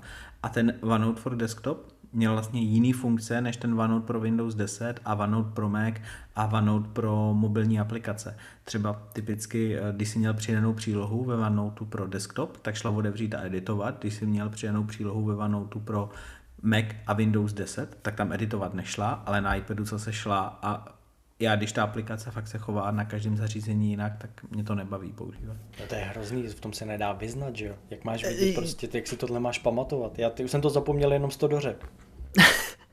já teda musím říct k tomu jednu drobnost. Na mě hlavně OneNote působí jako jinak barevný Word. Třeba na že iPadu nebo... Že? Jo, přesně. Jakože to vlastně není aplikace na poznámky, ale je to vlastně přebarvený Word a dali jsme tomu název OneNote, aby to prostě se jinak jmenovalo a bude to, jo, jsou tam ty sešity, jasně, ale jinak mi to vlastně nepřijde, že to je jako ně, něco jiného. Ten horní panel je úplně stejný, ovládání je skoro stejný na iPhoneu i na iPadu. Vlastně jako, nevím, mně to přišlo strašně komplikované. Ale, ale ne. dost bylo dělání si srandy ze slabších jedinců, pojďme dál. On za to OneNote chudák nemůže. Já jsem chtěl ještě vypíchnout, že oni vlastně Barvu. podobně, podobně jako Barva Apple, mě dostala. Podobně jako Apple dřív měl aplikaci poznámky, která vypadala jako poznámkový sešit, tak to OneNote vlastně mělo vypadat jako Shannon a oni z toho úplně jako pořád neodešli z toho mindsetu. to, Ale v Apple kvůli tomu vyhodili některý lidi, zbavili se skeureumorfismu a, a už mají moderní aplikaci. No. No nic, jdem dál. Hele, co soubory? Co zpráva souboru? Uh, protože od OneNote můžeme jednoduše přeskočit k OneDrive a to nás dovede okličkou k iCloud Drive. iCloud, iCloud Drive je zajímavá služba, která ale donedávna měla svoje lehké nedostatky a stále má. Uh, držíte pevně, používáte iCloud, iCloud Drive, anebo jste nevydrželi čekat a pustili jste se směrem jiných cloudových služeb, ať už Google, Microsoft nebo někdo jiný. Honzo. A nepustil jsem se moc až tak zase jinam. Je to tak, že to mám v hlavě rozdělený a díky tomu i v těch zařízeních. A iCloud Drive mám na osobní soubory, na ty, který používám já sám pro sebe, ať už jde o, co já vím, smlouvy nebo když nakupuji iPhone nebo cokoliv dalšího, dokumenty takový, takovýhle charakteru, faktory a tak dál. A pak jsem měl v práci do června, ještě když jsem byl v předchozí práci, tak jsem používal Dropbox, kompletně jenom pro pracovní věci. A OneDrive jsem používal dřív a vlastně mi zůstal i do dneška, že jsem ho dost často používal na sdílený soubory s dalšíma lidma, protože před Dropboxem on nabízel možnost sdílet třeba složku ale nemusel ten člověk si vytvářet, odka- uh, si vytvářet svůj vlastní účet. což na Dropboxu dřív nefungovalo, na iCloudu tak vůbec nebylo možné vůbec jako sdílet odkaz na složku, takže proto jsem u OneDriveu začal a teď už tam mám soubory takový, že ty, který pravidelně sdílím, prostě tak hážu na, na OneDrive a ten sdílím. Takže mám tyhle tři, tyhle tři kombinace. OK, zajímavý. Co ty, Davide, jak ty to máš? Já používám pro soukromé věci iCloud Drive, protože si platím 2 terabajtový uložiště kvůli sdílení fotek a rodinnému uložení fotek a vlastně sdílení těch dat jakoby v rámci rodiny, tak soukromé věci mám na iCloud Driveu a pracovní věci mám na OneDriveu, mám to takhle víceméně až, až na nějaký drobný výjimky historické věci takhle striktně rozdělený. Uh, OneDrive samozřejmě kvůli propojení s Teamsama, s kolegy, když děláme na něčem společně, nebo sdílený SharePointy a podobně, to, co Microsoft v rámci Office 365 nabízí. Já mám pocit, že zrovna práce se soubory je tak jakoby obecně otevřený svět a ty služby jsou si navzájem tak hodně podobný, že je to asi úplně i jedno. Já v nějaký omezený podobě používám iCloud Drive, řeknu asi primárně kvůli synchronizaci plochy, kde mám prostě na přístup, přístup na plochu buď MacBooku nebo iMacu z jakýhokoliv zařízení, který má přístup na iCloud, iCloud Drive ale jak říkáš, prostě pracovní, pracovní soubory, které jsou v rámci Office 365, tak samozřejmě nemá smysl mít nikde jinde než na OneDrive. A zároveň mám svoje Google účty uh, soukromí, kde mám historicky uložené dokumenty, takže používám i G-Drive, takže v podstatě používám všechny tři ty velké služby nebo velké platformy a upřímně řečeno nemám extra preferenci, protože ne, nedokážu říct, že by jedna z nich byla výrazně lepší eh, než ty ostatní, nebo že by některá z nich zaostávala eh, za těmi ostatními. Teď už když iCloud Drive umí i sdílet soubory, tak nevidíme mezi nimi nějaký extra dramatický rozdíl. Tak rozdíly třeba můžou být ve vyhledávání, v jakých typech souborech, co v nich a jakým způsobem to umí najít. Eh, hodně lidí pracuje potom s Google Docs, takže samozřejmě, když budeš mít hodně lidí, kteří ti posílají odkazy na tabulky a dokumenty v Google Docs, tak musíš být na Google Driveu. A zase opačně Microsoftí OneDrive má asi nejlepší integraci s Office dokumentama a jejich editací a napojení pak na další aplikace Microsoftu. I možnost uložit relativně velké složky na iPadu a na iOS obecně offline, takže přináší každá, každá něco a záleží, s čím pracuješ a s čím pracují lidi, s kterými ty spolupracuješ. A pojďme dál a pojďme ke službě, respektive k aplikaci, kde, která by mohla být zajímavá z toho pohledu, že jsme každý na jiném konci světa. A to jsou mapy. Apple mapy versus Google mapy versus Waze versus seznam mapy to je něco, kde vidím poměrně dost veliký rozdíly. Jak to máte? Co jsou pro vás ty hlavní mapy? Co je pro vás ta hlavní mapová aplikace, kterou používáte na vyhledávání, navigaci a teda a teda a teda? Davide. No tak tady teďka budu znít asi trochu schizofreně jako Marek, protože jich používám docela hodně, což se obvykle snažím nedělat. Děkuji Ale... za označení za schizofrenika, děkuji. Používám naježdění po Praze často Waze, protože data o provozu má stále podle mě nejlepší aktuální. Byť musím říct, že v poslední době jsem zkoušel Apple mapy víckrát a hodně se to zlepšilo a docela často nabízí trasy, které já pravidelně jezdím a Waze je třeba vůbec nenabízí. Nevím, jestli se to naučili Apple mapy ze vzorců tím, kudy jezdím, a nebo jestli ten jejich algoritmus tímhle způsobem funguje. Jenom ještě krátce zmíním, proč jsem je zkoušel, protože mi padalo Waze na CarPlay a schazovalo mi to celý CarPlay bezdrátový, takže jsem musel zkoušet něco jiného. Ty Apple mapy fungovaly spolehlivě. Takže to byla ta motivace a musím říct, že jejich navigování po Praze a počítání s provozem se hodně zlepšilo.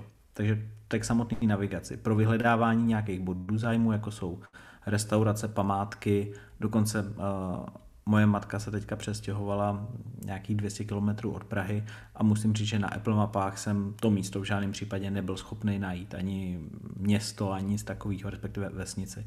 Takže na vyhledávání bodů zájmu používám Google mapy a pokud jde o nějaký turistický cesty, tak myslím, že v Čechách je standard mapy.cz, takže vlastně v nějakém režimu používám čtyři mapové aplikace. Takže nejsem sám schizofrenik, OK. Co ty, Honzo? Mě napadlo, že musí mít David hrozně moc aplikací v telefonu, ale jinak eh, jako uh, na okraj. Um, já mám hrozně rád Apple mapy kvůli designu, jednoduchosti používání, na, ještě když jsem pořádně hodně jako řídil, tak uh, i na cestování byl jako super. Měl, mají nevýhodu, což jako David popsal, uh, ty body zájmu a když vyhledáváš konkrétní adresu, která je v nějakých menších místech v České republice a o vesnicích už vůbec nemluvím, tak je těžký je prostě jako najít. Tam, tam je to horší. Jo, že tam jako většinou, buď jsem to řešil tím způsobem, že jsem našel uh, tu adresu na seznamapách, abych si to přesně jako našel a potom jsem si to vlastně v Apple mapách tu tečku tam vlastně, ten bod jsem si tam vlastně jako vytvořil podle toho, kde jsem si našel, což je takový trošku drbání se levou rukou za pravým uchem. Na druhou stranu, jako na, naviga- na, na cestování jsou pro mě Apple mapy naprosto nejjednodušší. Díky tomu, že přidali i uh, cestování v pruhu, Jediný, co jim v České republice chybí, je uh, signalizace, kolik je tam limit uh, rychlostní, což mají jenom v Americe nebo v některých ještě dalších zemích, ale Čechy tam nejsou. A, takže z tohohle důvodu Apple Mapy jsem měl úplně nejradši a jak říkal i David, je to super propojený s CarPlay. A, mám, mám je obecně hrozně moc rád, krom toho, že jsou propojený třeba s kalendářem, když dáváš místo té události. A tam by bylo třeba se dočkáme, bude i tam trošku lepší propracování, až nám tady v červnu a v červenci naskenovali celou Českou republiku, tak třeba v iOS 15 bude už Česká republika lepší. No. Bude trošku nevýhoda. No. OK. Já... Ale, ale jenom takovou drobnost. Okay. Ještě, um, jak popisoval David používání Waze v Praze, tak já jsem tomu před nějakou dobou dělal článek a tam jsem zjistil, že Waze je, ti vlastně zkracuje ča, čas, který někam dojedeš, díky tomu, že ti hledá cestičky a vlastně ti tahá vlastně bočníma cestičkama a to má za nevýho, takovou menší nevýhodu v tom, že, uh, že jako stále jedeš, a zkracuje se čas, ale vlastně jedeš nějakýma malýma uličkama. A Apple mapy to dost často berou tak, že ti berou po nějaký hlavní trase, ve který ve výsledku, když stejně jedeš, tak tam nakonec stejně zase zůstaneš. Jo, že, že, to ne, že jako ten čas není až tak moc velký rozdíl. Ale u té Appleovský jedeš po jako pěkný cestě, žádný výmoly a Waze tahá prostě po malinkých cestičkách někde bokem a máš pocit, že jako když stále jedeš, takže Eh, tam budeš rychlejc. A to je jen takový jako pocit. Ne, musím říct, že plus, že Apple mapy označují ty trasy jako trasa s nejmenším provozem, trasa s nejmenším počtem zatáček. Mám pocit, že to jmenují trochu jinak, ale dělat pojmenování tras jsou zajímavý. Plus teda zase Abych přidal jedno mínus pro Apple Mapy, i co se týká integrace v CarPlay, tak je to hlasový ovládání. Waze i Google Mapy můžeš ovládat, eh, že jim řekneš, ať něco najdou v češtině, oni to najdou, když to, že u Apple Map nemáš nárok vůbec. To bude podporou čistě prostě ještě v Čechách, no. To bude možná znát Marek. Marek používá Apple Mapy všude, ne? ha, ha, ha, ha. Pán, Hlavně pán, na Samsungu. Pán je vtipný dneska. Apple mapy... Ne, na M1 i Macu. Apple mapy mně se líbí, jak jsi říkal správně, kvůli designu, protože jsou prostě hezký. A zvlášť tady, kde Apple má prostě ten svět zmapovaný hezky, tak to ukazuje to 3D budovy a tak dále, a tak dále, dobrý. Ale ta navigace prostě drhne. To takže dost. Nevím, čím to je, ale prostě to tak je. Waze, mm, jak to říct slušně, já jsem Waze zkoušel několikrát, protože David a další kamarádi dlouhý roky používají v Praze Waze a byli s tím vždycky strašně spokojení a vykládali, jak je to úžasný, jak to šetří čas. Takže jsem Waze několikrát zkoušel tady v Pittsburghu a vždycky mě ten krám odvedl do té největší kolony, kterou tady, jako to by se člověk musel fakt hodně snažit, aby ji trefil. Jo protože tady není takový provoz. Pittsburgh je malý město, žádný extra provoz a Waze mě vždycky odvedl do kolony. Super, úžasná služba, perfektní. Já hm, nehaním to, myslím si, že to je daný tím, že prostě v Praze spousta lidí používá Waze a tak Waze má data, zatímco tady nepoužívá Waze nikdo, protože, protože by to někdo používalo, tak Waze nemá data proto ty kolony asi nevidí, nebo já nevím. No hlavně uh, Waze nebere data jenom z uživatelů Waze, ona vlastní Google, takže to bere vlastně z každého Androidu, který jezdí po silnici v Praze. Což mě překvapuje. Protože... Důvod, proč nepoužívat Waze a Google mapy. A teda no, nejen... No, no, no, tady bych se hádal. Povídej. Waze povídej. i nakupuje data od poskytovatelů dat, jako je Technická zpráva komunikací v Praze, ŘSD a další organizace, takže respektive ne Waze, pardon, Google a zapracovává to do svého algoritmu spolu s těma všema telefonama. Tak ale to bude ono, protože jestli Waze nakupuje data od Technické zprávy komunikací v Praze, tak proto mi to tady nefungovalo, že? Ne, to by to nefungovalo, protože Pittsburgh založil George Washington. Fakt, jo. Uh-huh. No, ne, já jsem se schválně chtěl podívat, protože jak jsi říkal, že to je malý město, tak jsem se chtěl podívat, kolik máte obyvatel. Ale to je tak. 300 tisíc, člověče, to není špatný. No, nebo 2,5 milionu, záleží, jak se na to díváš. Jo, OK. To je taková, to je takový, co je vlastně Pittsburgh, že jo? Protože Pittsburgh je vyloženě jenom Pittsburgh, anebo Pittsburgh metro area do který se podívá, do který se počítá prostě všechno okolo a pak je to nějakých plus minus 2,5 milionu obyvatel, pokud budeš počítat všechny, kdo mají adresu Pittsburgh, no, těžko říct. Ano, koukám na to, že 300 tisíc rezidence až na 2,32 milionu. Mhm. Přesně tak. Okay. Dobrá, to, to jsme odbo- ale byli jsme u map, jsme, takže... Ale byli jsme u map, to znamená, když se podíváš do mapy, nech, ne, necháš se najít Pittsburgh, tak ho tam uvidíš. Když se podíváš na satelitní pohled, tak řekni, já vykouknu z okna, zamávám ti. Uh, u těch Google Map bych se trošku hádal, protože jsem to, jak mě Waze rozčelovalo a kamarádi říkali, že to je nesmysl, protože Waze funguje přeci úplně nejlíp, tak jsem pak došel do toho stavu, že jsem porovnával navigaci Google mapách a Waze. A jak David správně řekl, eh, Google vlastní Waze, eh, nicméně prostě ty aplikace navigují každá jinak. Ne, ne, ne, data, data o provozu a podobně mají stejná, ale algoritmus, jak je zpracovává, no, jak no. počítají trasy, to počítají je... jinak to je přesně úplně jiný. No, takže Waze, co mě Waze vždycky odvedl do kolony, tak Google mapy se té koloně vyhnuly. Jak kdyby prostě Waze tu kolonu neviděl, nevidělo. Google mapy ji vidějí. A to pak jsem to samý porovnání dělal i s Apple mapama a prostě z mýho malého soukromého testování mi vždycky vyšlo, že pokud chci jezdit tady po městě nebo nějaký trasy okolo, tak Google mapy vždycky vycházely nejlíp. Nebo respektive navigovaly nejlíp volili většinu optimální trasu, takže používám Google mapy všude na všem, protože mi vyhovují. A co se týká vyhledávání, řekněme, zajímavých míst nebo nějakých uh, zájmových míst, který zmiňoval David, tak stále a pořád Google mapy, protože mi přijde, že mají, a teďka hlavně po covidu, uh, aktuální data oproti Apple mapám. My jsme třeba teďka v sobotu byli mimo město, uh, známý kamarád doporučil mi místo, kam jít s dětma na zmrzlinu, říkám OK. Vytáhl jsem iPhone, otevřel jsem mapy, vyhledal jsem tu zmrzlinárnu, budeme jí tak říkat. A Apple mapy mi tvrdili, že má já otevříno až od jedné odpoledne. Bylo 10 hodin dopoledne. Říkám, OK, to je divný. Vytáhl jsem druhý telefon s Google mapama, koukám, Google mapy tvrdí, že má zmrzlinárna otevříno od 10 od rána. B bylo správně. Takže nestalo se mi to poprvé. Z nějakého důvodu Apple mapy u ne úplně málo míst, ale stalo se mi to už jako docela doskrát na to, abych tím přestal věřit. Prostě nemají aktuální data, myslím si, že je na vině covid a to, jak se měnila otvírací doba různých míst a některé místa to nezaktualizovali, nebo se jim to nezaktualizovalo v Apple mapách, nebo to aktualizovali primárně na Google mapách, těžko říct, ale nejsou Apple mapy v tomhle spolehlivý. Tak tohle, tohle Google to je... umí, to je jeho business, to, to, tohle to, co umí nejlíp indexovat internet data na něm a, a pak na základě toho prodávat reklamu, ale to, to je skoro jasný, že Google tady tu databázi bude mít lepší, aktuálnější. I je třeba super, mm, předpokládám, že u vás má v mapách kol, jak je aktuálně třeba naplněný nějaký obchod nebo lokalita, no, že můžeš na ukazuje, základě toho si se koukat. Ukazuje jakoby špičku, jak kolik je tam pravděpodobně lidí, v, v restauracích ukazuje, jako jestli, jaká bude průměrná čekací doba na stůl a podobně. No, to, to no. u vás ty data jsou teda asi, předpokládám, ještě propracovanější, jich tam víc, ale i u nás je super podívat se, kdy na nějakém místě nebývá hodně lidí, anebo jestli aktuálně jich je tam hodně, nebo naopak není.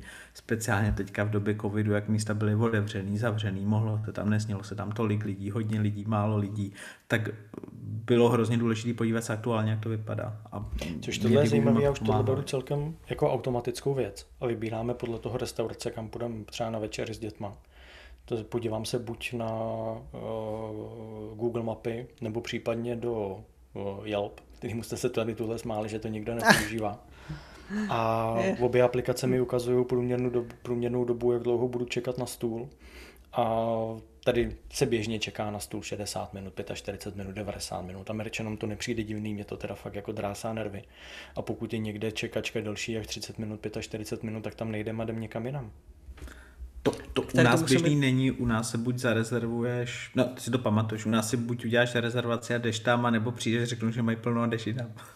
No, tedy přijdeš, a... před restaurací čeká 35 lidí, jdeš dovnitř, oni ti řeknou, že budeš čekat na stůl hodinu a už automaticky tě zapisují do liney a vždycky říkám ne, děkuji a hodinu čekat nebudu a mám hlad na shledanou. Tady tomu jsem chtěl takovou drobnost jak si popisoval ty data, a David, jak to hezky zmínil k tomu Google, já bych řekl, že Apple v tady tom čerpal z těch aplikací, jako je uh, Yelp. Ten v Čechách umřel, o Foursquare už ani jako nemluvím, ty z toho udělali dvě aplikace a dvě aplikace a pak vlastně nevím, co se s tím stalo, jestli to ještě žije. Což je taková a... škoda, protože Foursquare byla naprosto fantastická služba. Mm, fantastická. No, um, Ka- ka- každopádně jako v Čechách bych řekl, že tenkrát fungovaly tady ty služby a ty teďka vlastně skoro nikdo nepoužívá, protože převážnou většinu eh, jako tady těch informací v sobě integroval Google a Google mapy. A proč potom být jako v telefonu další aplikaci, která ti vlastně na, na nic? No tak ty hodnocení na to lidí jsou buď v Google mapách nebo na Facebooku a Facebook, co zůstává ano. pro zahraniční turisty je TripAdvisor. Jo, TripAdvisor, jasně. No a používáte hodnocení v Google mapách, přidáváte fotky do Google Map, děláte, přidáváte hodnocení v Google mapách nebo ne? Google co, jsi říkal? Um, OK, že se vůbec. Ne, jako pokud nemusím přicházet do kontaktu s Googlem, nepřicházím. Takže uh, Google jako hodnocení vůbec ne, nedělám. A jako na jednu stranu bych řekl, že kdyby se to integrovalo do Apple Map, asi bych to možná i používal. Protože by to bylo předpokládám jednoduchým způsobem udělaný a to, že to je propojený stále s Yelpem a s, a s těmihle aplikacemi, to je strašná škoda, no. Tak to tě Honzo překvapí, že Apple Mapy tuhle funkci mají a je tam podobně jednoduchá lomeno složitá jako v Google mapách. No, nepřekvapíš, ale tam je doporučit toto místo, což má akorát palec nahoru, palec dolů, což bych řekl, že jako není úplně až tak jako možnost, nemáš tam nikde možnost jako přečíst si komentáře. Když chceš někde přečíst si komentáře, tak ti to napíše další informace, najdete na Yelp nebo Foursquare. Tak můžeš tam přidat ty fotky k těm daným místům.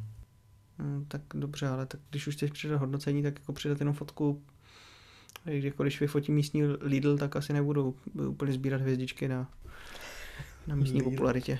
Já jsem tohle začal používat tak nějak přirozeně automaticky s tím, jak jsem začal používat Android zařízení. Protože já chápu, že mnohým z vás to bude připadat otravný, ale Android uh, sám za prvý uh, dělá timeline toho, na jakých místech jsem kde byl, což mi přijde fajn, fajn věc. To mám zakázaný. Já to mám povolený, to znamená, trošku supluje Foursquare, to znamená, nemusím se čekovat uh, na místech, na kterých jsem byl. Jasně, velký bratr a tak dále, nebudem to řešit, mě tato funkce se líbí. Uh, když mám díru v timeline z nějakého důvodu, tak mi to i Google zobrazí a vyzve mě, abych doplnil to místo.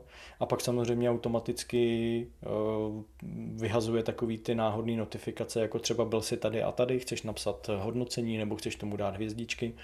A já to dělám u takových těch uh, malých lokálních biznesů, to znamená kavárny, restaurace, když jdu k holiči, tak přijde mi to automaticky, že prostě jim dám hodnocení, napíšu, napíšu hodnocení, ať už pozitivní nebo negativní, jak jsem si byl spokojený s jídlem, s jejich službama a teda a teda.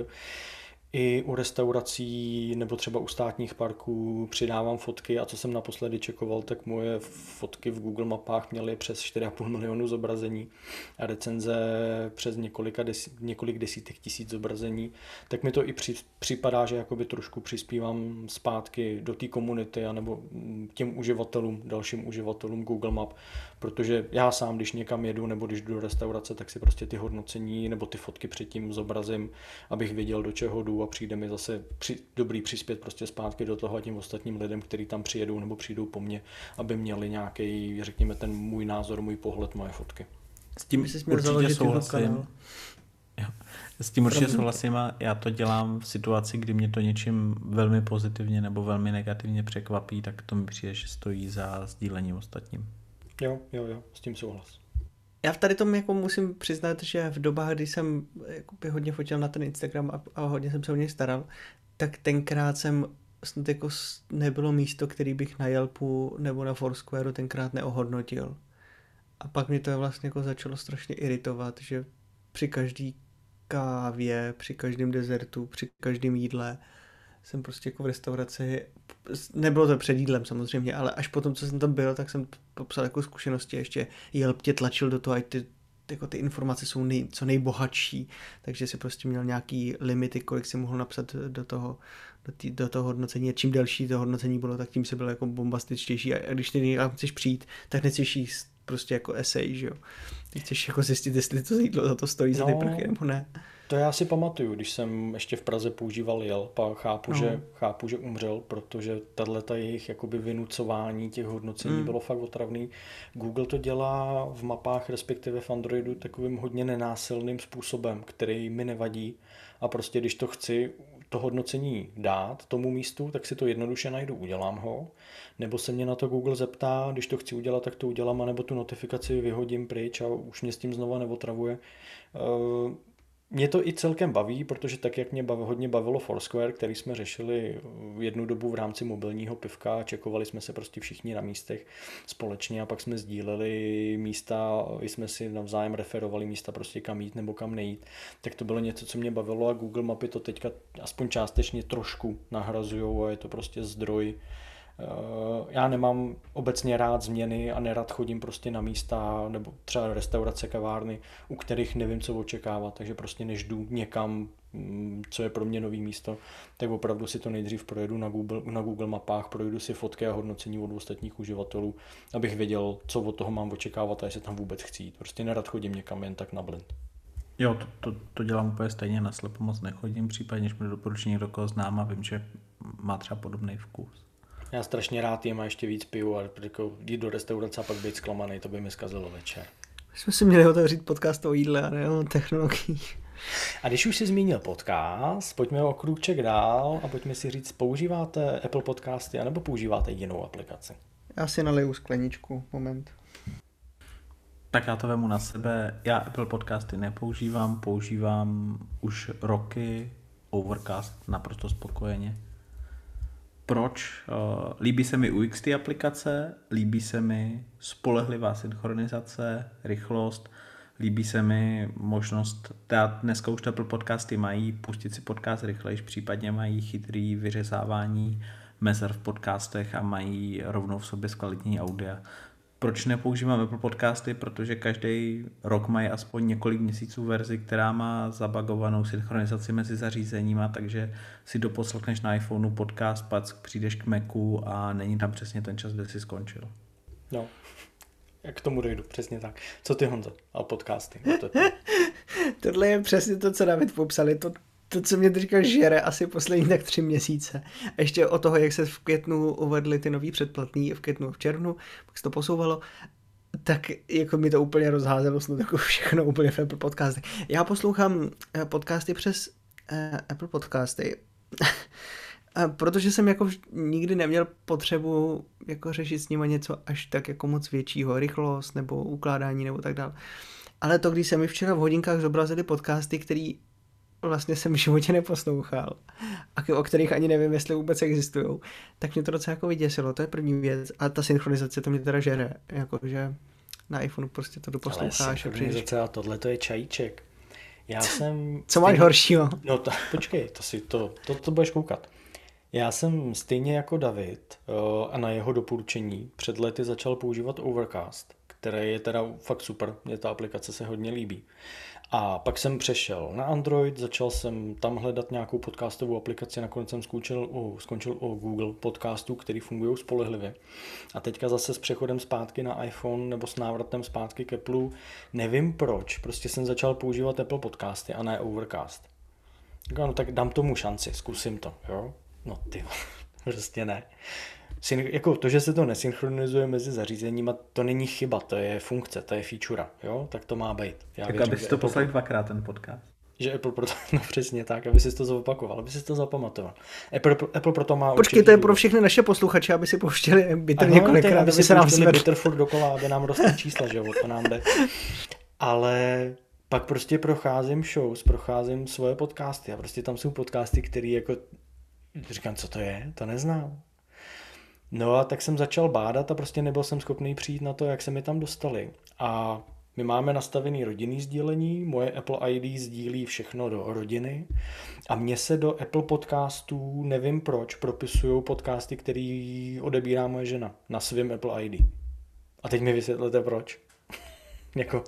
Asi, asi by si se měl poslechnout, že jo, asi něco říct. Asi mi tím chtějí někde, někde, asi Apple prostě mi chce naznačit, že bych měl poslouchat to, co poslouchá moje žena. Takže minulý týden mi došla trpělivost a říkám, ne, tudy cesta nevede a vrátil jsem se zpátky k Overcast, který prostě je naprosto špičkový. Mě tak já zajímalo, vím... co, co poslouchá tvoje žena. Bitre. No, logicky, že jo. To má přikázaný a jak si neposlechne další epizodu mezi prvníma, tak nedostane večeři. Tam jako vůbec Ale přerušili jsme Davida, promiň Marku. promiň.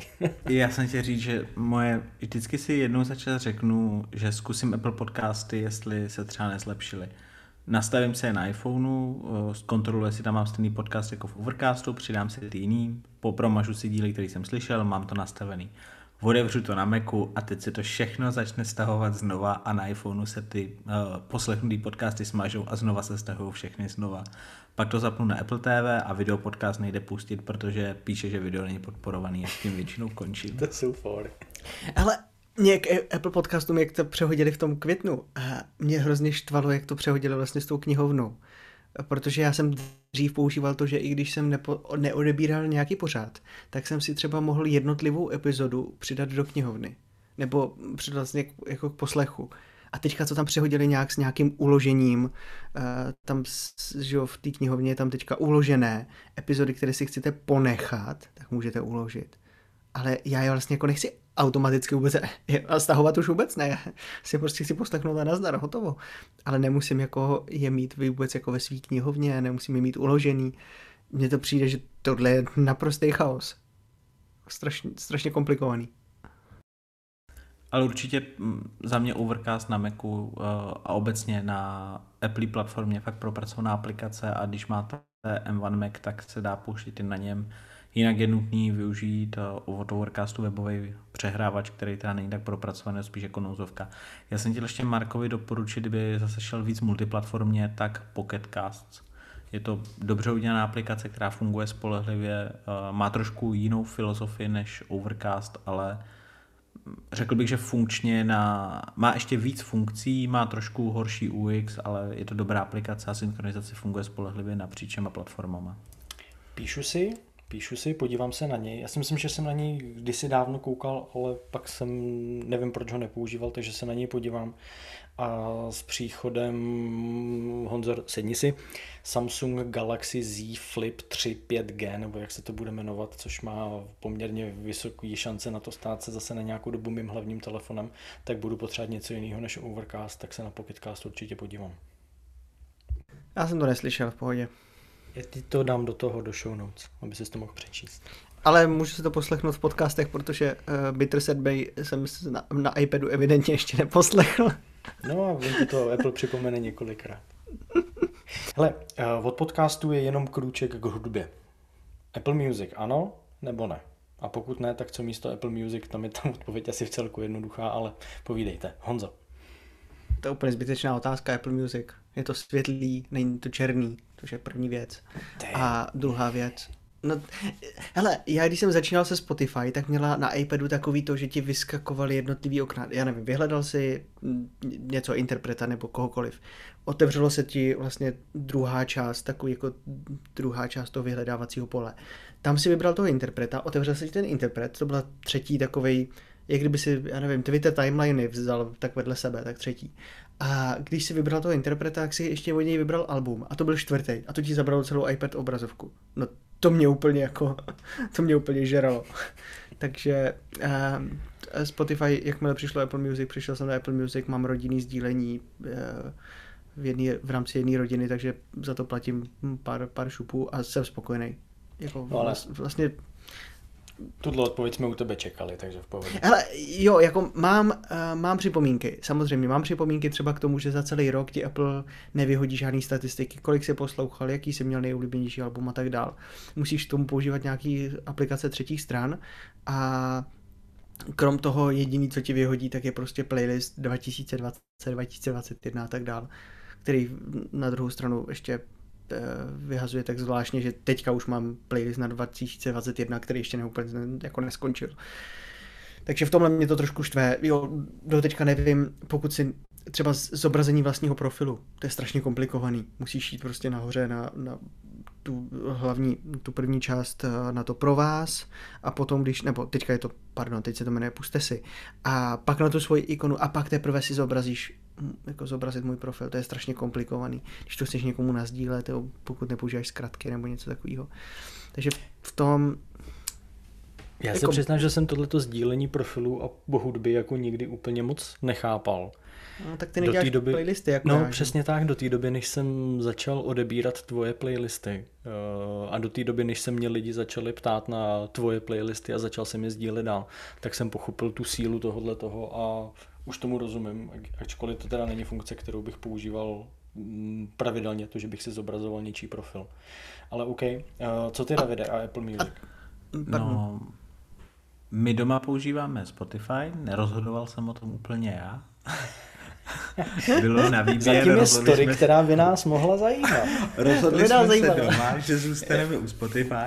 Řekni nám o tom víc. Pověz nám ne, o tom víc. A reálně no, já, žena když... ještě nespí, tak on to nemůže vyprávět na hlas. Je, já když, já když jedu sám autem, tak poslouchám skoro vždycky podcasty, když cvičím nebo jdu někam já sám. Tak... Promiň, já jsem se že řekneš, a když jedu sám autem, tak poslouchám Apple Music. ne, Taky já mě to napadlo poslouchám skoro jen podcasty a doma, když nám hraje hudba nebo ji posloucháme spolu v autě nebo něco, tak mm, to Spotify plní dobře a já nejsem hlavní uživatel této aplikace, takže mm, úplně mě to netrápí a nezáleží mi na tom tolik. A jo, tak to chápu. Ty předbolený playlisty, které jsou ve Spotify, nám na naše používání stačí a teda máme uh, malý děcko, nevím kolik, pís, nevím kolik dětských písniček je uh, v Apple Music, ale ve Spotify je dost. Na YouTube jich máš hromady. YouTube ani nepřipomínej ve vztahu k Opravdu ne. To je, to mi, to mi ne, naše, naše, my si neplatíme YouTube Premium, takže ho nemůžeme pouštět na pozadí. Naše malá Taky. nemá ani dva roky, takže se na žádnou televizi, tablet, YouTube a podobně nekouká. A pouštíme ji čistě hudbu z reproduktorů a na to asi to je lepší Spotify nebo teda případně Apple Music. Já si platím YouTube Premium, tak když taková můžu to nazdílet, že jsme udělali rodinu. Eh, počkej, já ho platím přes Indii, takže...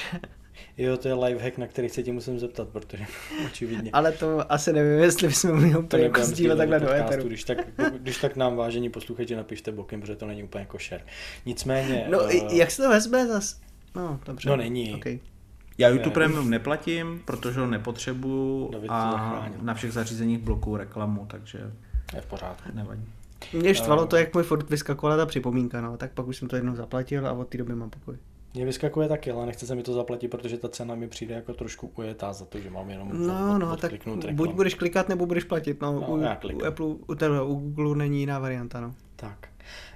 Uh, já mám Apple Music rád, používám Apple Music uh, v podstatě od té doby, co Apple Music vylezlo. Uh, v rámci rodinného sdílení prošli jsme si trošku problémy, kdy jsme přecházeli z českých Apple ID na americký Apple ID a žena se snažila přeházet si playlisty z českého na amerického Apple ID, což se ukázalo jako téměř nemožný, protože prostě ty knihovny se trochu liší, ale to je na jinou, na jinou povídačku.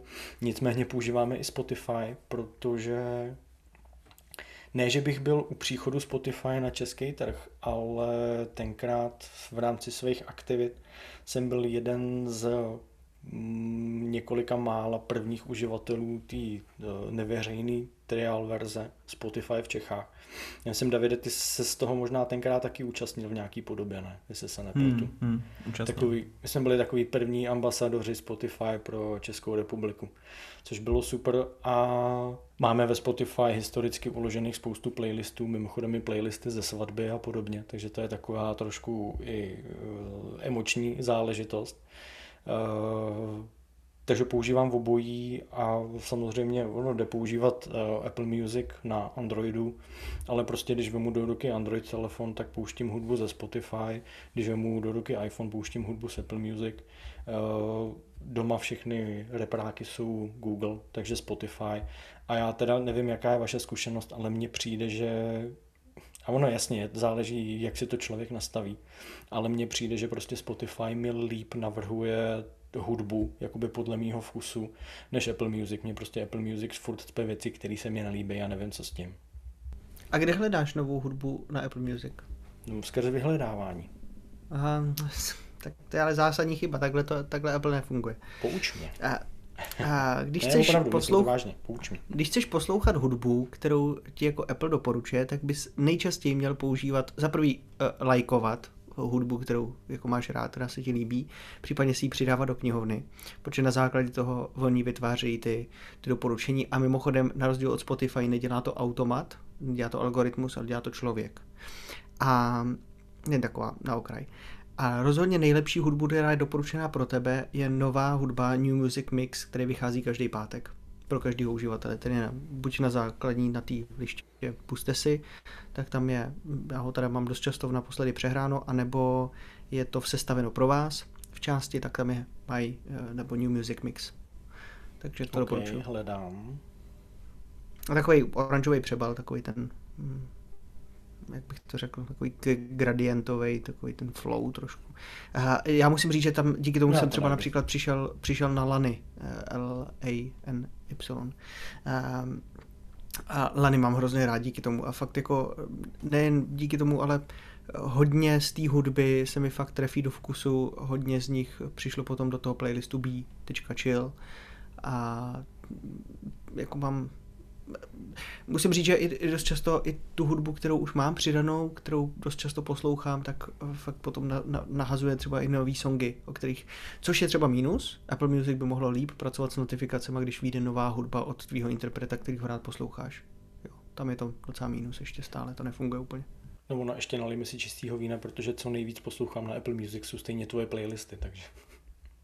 No tak to, to je samozřejmě úplně první krok k tomu, jak, jak poslouchat úplně nejlepší hudbu samozřejmě na, na Apple Music, ale to nechme stranou. Už jich je docela dost, viď? No a jsou super. Já fakt no, mám rád, i, i ženě se líbily, takže za mě, za mě OK. Ty už, a už bych s nimi trošku brzdit, už je už ne, ne, ne, 30 naopak, je potřeba přitlačit. Ale pojďme dál. Uh, od hudby, což je takový volnočasový, je to jenom kousek k fotkám. A fotky. Dva odlišné světy, dva odlišné přístupy, aspoň z mýho pohledu. Apple fotky versus Google fotky, za mě nic mezi tím, prostě žádná další varianta na zprávu fotek podle mě jako fakt není, nedává smysl. Jak to máte vy? Apple fotky nebo Google fotky? Co ty, Davide? Tak vzhledem k tomu, že mám jenom Apple zařízení, v rodině to máme velmi podobně, tak za mě Apple fotky, aby se nám dobře sdílelo, fotky byly zálohované, byly vše dostupné není moc jiná varianta v mém případě.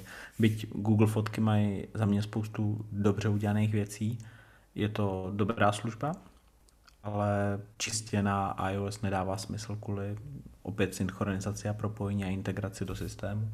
Proč?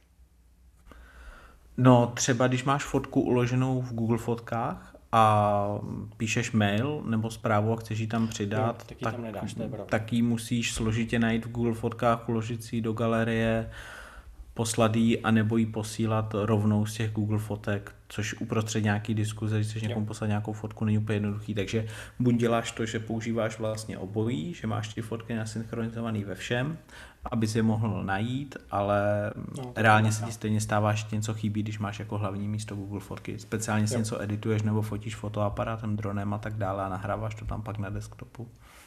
Jo, jo, tak to mám, tak to mám já, protože já už dlouho, dlouho používám Google fotky jako hlavní fotky. Eh, ještě z dob, kdy Apple mě se vyma fotkama, iCloudem, synchronizací, sdílením, vytvářením sdílených help a tak dále rozčiloval, tak jsem začal používat Google fotky, které eh, mi vyhovují z mnoha, z mnoha důvodů už jenom vyhledávání je, myslím si, na debatu samo o sobě. To je kapitola opravdu na dlouho.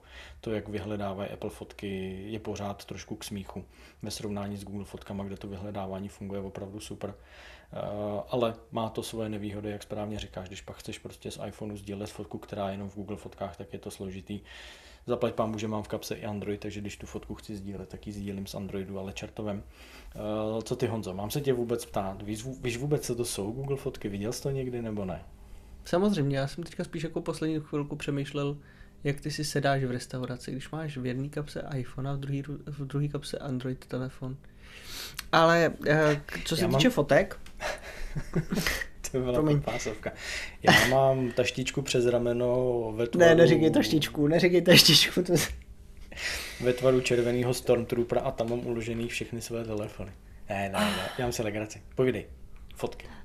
A Apple fotky, Google fotky, Google pokud nemusím svěřovat svoje data, taky nesvěřuju. Apple fotky používám vlastně převážně, zatím stále mi stačí 50 GB iCloudu, takže není potřeba, i když jsem fotil na Instagram, tak jsem se snažil, abych měl v telefonu maximálně do 1500 fotek, takže všechno potom jsem zálohoval na, externí disky, nasky a tak dál, takže mm, Apple fotky. Máme i v rodině vlastně skoro všichni Apple, takže, nebo ne, skoro všichni, všichni máme Apple, takže to je nejjednodušší. Jasný. Uh, co tam je dál z těch důležitých věcí? Mm, hesla, iCloud Keychain, klíčenka mm. používáte nebo používáte nějaký jiný řešení, Honzo? Používám klíčenku, jednoduchá. Ne, Neskoušel jsi One Password, LastPass nebo ně, ně, něco uh, jiného? One Password ne, LastPass jsem zkusil jednou a vlastně pak jsem si říkal, když už mám klíčenku, tak proč přecházet někam jinam. Neviděl jsem důvod. Jasný. Co ty Davide? Já používám taky klíčenku, opět díky integraci v iOS a díky tomu, že se tam vlastně ukládá i třeba hesla od uh, Wi-Fi sítí a jdou snadno sdílet s ostatními uživateli, uh, který jsou poblíž a chtějí se připojit na stejnou síť a podobně. A když už používám nějaký hesla, ono ještě k té integraci, dneska už jsou jiný klíčenky na iOS integrovaný taky, že jdou snadno sdílet hesla třeba při přihlašování do aplikací, protože na to Apple vytvořil API, ale dřív to nešlo a já už dlouho používám klíčenku, má tam všechny hesla, mít je na více místech nechci a migrovat se mi nikam taky nechce, být, myslím, že třeba One Password je povedená aplikace, která toho umí opravdu hodně. Já používám klíčenku historicky a v podstatě z nutnosti, protože při svém přechodu z iOS na Android jsem zjistil, že ve skutečnosti neexistuje způsob, jak z klíčenky dostat hesla do nějaký jiné aplikace. Jestli jste na to někdo přišel, naši drazí posluchači, tak se mi prosím ozvěte, protože mě opravdu zajímá, kudy do toho. Já na to nepřišel, nenašel jsem prostě způsob, jak jednoduše, jednoduše vyexportovat data z klíčenky a importovat je někam jinam. Nicméně začal jsem používat LastPass, který používám do dneška ale klíčenka je pořád moje takový, řekněme, hlavní úložiště všech hesel a takových informací, protože prostě roky, roky, roky to tam historicky mám a není z toho, není v podstatě jak z toho utíct. No. No, ono k tomu exportu existoval postup, teďka z hlavy ho nevytáhnu, jak to vyexportovat přes Mac, kdy vlastně ty máš na Macu aplikaci klíčenka, Keychain, kdy máš uložený všemožný hesla, Eh, jak systémový, tak právě sdílený z cloudu a existoval nástroj nebo skript nebo způsob, jak tyhle hesla všechny vytahat a pak je přetáhnout někam jinam. Ale přiznám se, že nevím, jestli třeba Apple už tady ty možnosti z důvodu bezpečnosti nezaříz a podobně, ale jinak jednoduchá cesta neexistuje. Kdysi jsem to jednou zkoušel a vlastně jsem měl puštěný jak One Password, tak klíčenku v prolížeči, ale po pár dnech jsem se na to vypadl a zůstal u klíčenky. Já jsem to řešil loni začátkem roku, eh, když jsem přecházel z 11 Pro iPhoneu na eh, Samsung a opravdu jsem prostě nenašel jednoduchý způsob, jak by se to dalo udělat. Pokud pominu to, že to budu přepisovat ručně, což na to jsem se vykašlal, protože to fakt jako nedává smysl.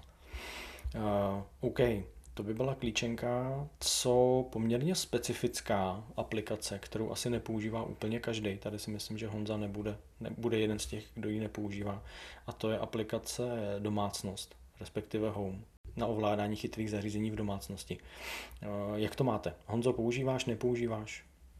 To je rychlé, vůbec nepoužívám, není na co. A tady, jak jsem se přistěhoval, tak maximálně plánuji teďka objednat nějakou chytrou zásuvku, protože mám bezdrátovou nabíječku na tři zařízení a tak, eh, abych se mi zapínala jenom v určitý hodiny v noci, tak to je jediný, tak co mě napadlo, ale jinak vlastně nemám důvod. Tak pak to necháme slovo David. Pak necháme slovo Davidovi, který předpokládám toho bude mít výrazně víc. Já používám domácnost od teplu, zařízení mám doma relativně hodně, ale už jsme se bavili, že recenze některých zařízení nebo popis toho, co doma máme, necháme na samostatný díl, tak to nechám takto otevřený, ale těch zařízení je dost a používám víceméně všechny zařízení, které jsou opřený o HomeKit. Takže ano, domácnost používám. Koketoval jsem s Google Home, zkoušel jsem to, opět má to svoje přednosti, ale vzhledem ke svýmu zaměření na ty Apple zařízení, kterých mám hodně, jsem se rozhodl zůstat do domácnosti a opět eh, z důvodu integrace do toho Appleho ekosystému a k snadnému ovládání na zařízení, který Apple má. Já souhlasím, nechme tohle otevřený, protože já k tomu budu mít podstatně víc a myslím si, že bychom to mohli nechat jako samostatný téma do některého z dalších dílů podcastu. Eh, Moje zkušenost je, že Google Home je spolehlivější než uh, Apple Home nebo Apple domácnost. Mně se často stávalo, že prostě v Apple aplikaci se mi některé žárovky a zařízení ukazovaly jako nedostupný, zatímco přes Google Home uh, šly bez, bez problémů ovládat. Připisoval jsem to tomu, že jsem na začátku často dělal změny, přehazoval žárovky, zásuvky a další zařízení, eh, takže prostě v tom byl trošku zmatek. Nicméně mm, dva, tři měsíce zpátky jsem v podstatě celou domácnost zresetoval a nastavil komplet všechno úplně od začátku znova. Každou jednu žárovku, každou jednu zásuvku, termostat, prostě úplně všechno. A i s takhle čistě resetovanou domácností Google Home funguje bez problémů, funguje a občas se stává, že Apple Home ukáže, že prostě některá zásuvka je nedostupná, i když normálně je, funguje, je připojená na Wi-Fi. I to, ve, to v aplikaci Eero vidím, že ta zásuvka je prostě připojená na Wi-Fi, nebo žárovka je připojená na Wi-Fi, takže není důvod, aby se tvářila jako nedostupná, ale prostě Apple z nějakého důvodu nevidí. A asi vůbec nemusím zmiňovat to, jak eh, domácnost ovládá Siri a jaký ovládá Google Assistant, protože to je nebe a dudy, ale pojďme se k tomu vrátit později. Určitě, Já určitě. Jsem... Tam automatizace jsou jedna věc, pak je tam provázání na hlasový asistenty, samozřejmě spolehlivost. Mně třeba se stávalo to, co tobě, ale když jsem už před lety přešel na mesh systém routerový, tak mi třeba veškeré problémy zmizely. Ale já vím, že ty máš IRO, který by mělo být spolehlivý. No právě, jo. Tam bych očekával, že ten mesh bude fungovat líp než klasický, jednoduchý, obyčejný router, ale v mém případě bohužel problémy přetrvávají, i když nejsou tak častý, jako byly dřív. Tak v nějakým tom dalším dílu mě budete moc přesvědčit, jak se toho nebát. Uh, home celkově aplikace.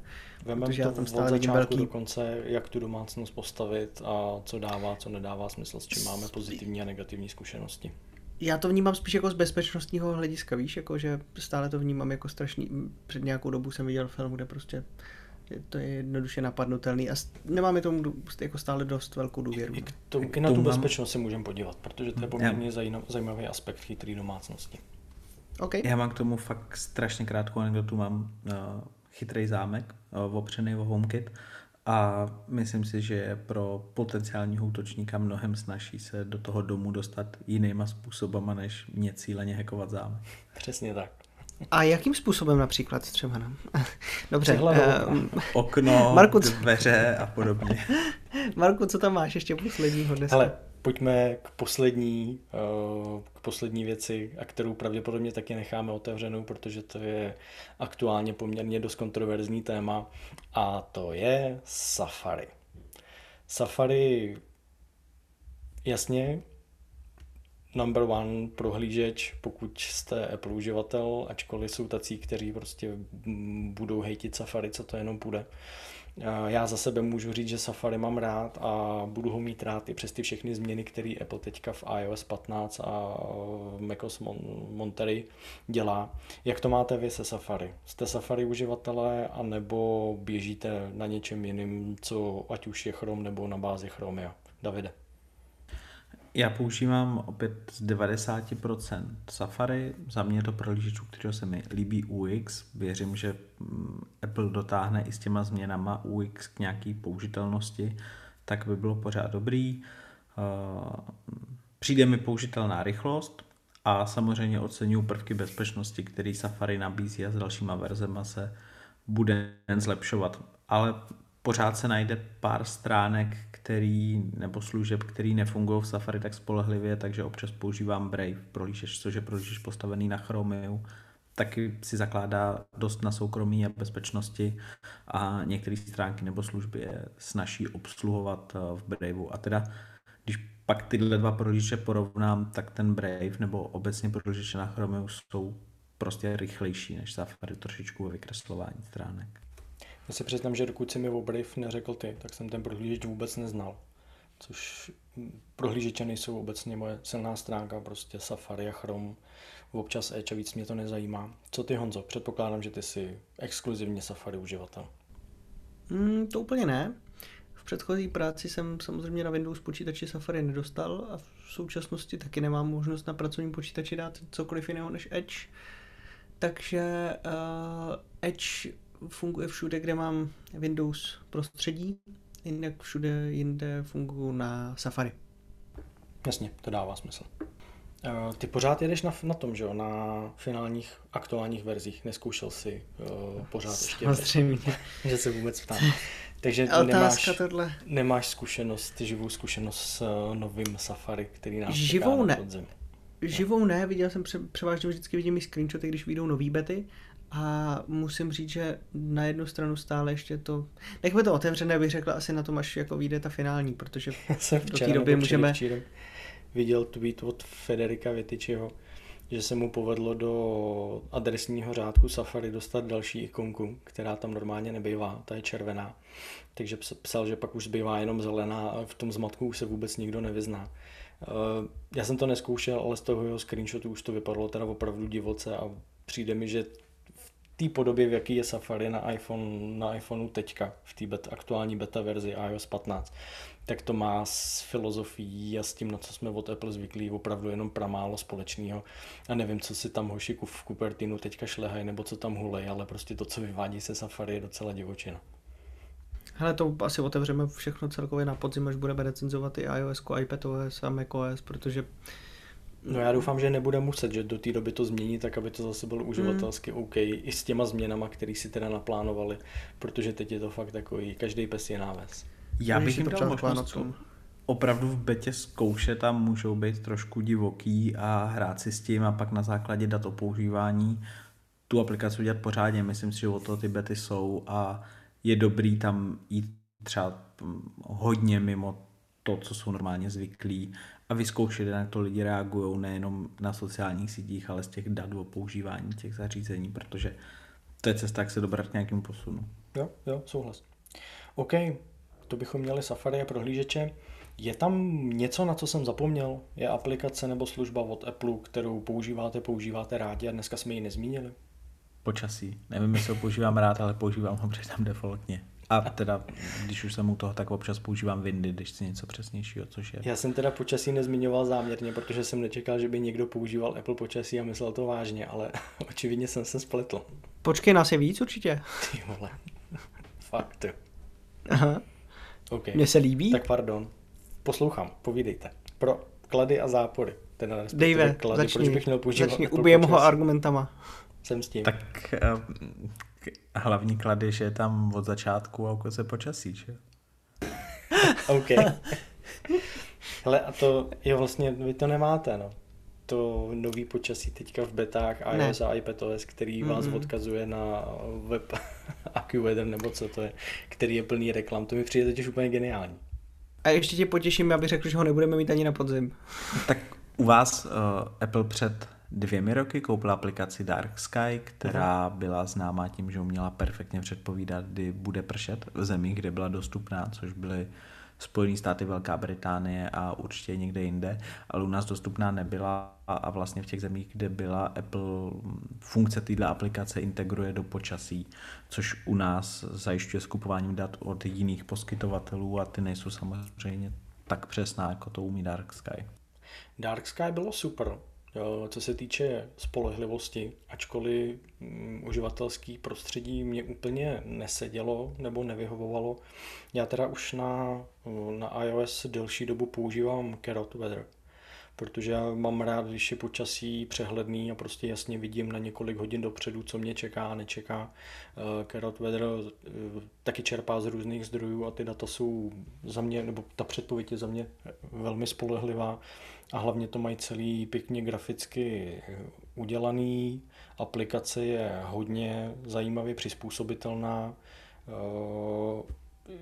Je možnost tam nastavit takový osobnostní profil od poměrně, řekněme, neutrálního to, jak aplikace se chová a předpovídá, až po vyloženě agresivní, kdy ta aplikace je fakt jako nepříjemná, mín a až jakoby arrogantní, což někomu se může líbit, mě to teda nevyhovuje, mě to nepřijde úplně vtipný. Eh, co je ale super a myslím si, že hlavně Honza to ocení, tak, nebo by to ocenil, pardon, eh, Carrot Weather má opět zase perfektně zpracovaný widgety pro iOS. To nemá smysl s ním dneska. Já, já, já bych to asi jako ukončil tohle. No, hlavně má perfektní komplikace pro hodník. Já jsem teda Karok Weather zkoušel, nějaký čas používal, ta aplikace je super, to taky můžu doporučit, ale výsledku to, na co já používám počasí a potřebu, mi stačí ta integrovaná a když chci nějaký lepší data, metoradar a podobně, tak si otevřu Windy. Já v okno. A jinak teda, eh, Marku, aby jsme byli přesní, myslím si, že ti aplikace neotevírá, když chceš víc informací a Weather, ale otevírá ti do Weather channel, nebo ah, Weather pardon, pletu si to. Jen tak na okraj. No, důležitá je ta pointa, že otevírá web, který je plný reklam. No a ještě důležitá je ta pointa také to, že stále nemáme, nakolik máme aplikaci poznámky, připomínky na iPadu, tak nemáme aplikaci počasí na iPadu. Asi nám mám třeba.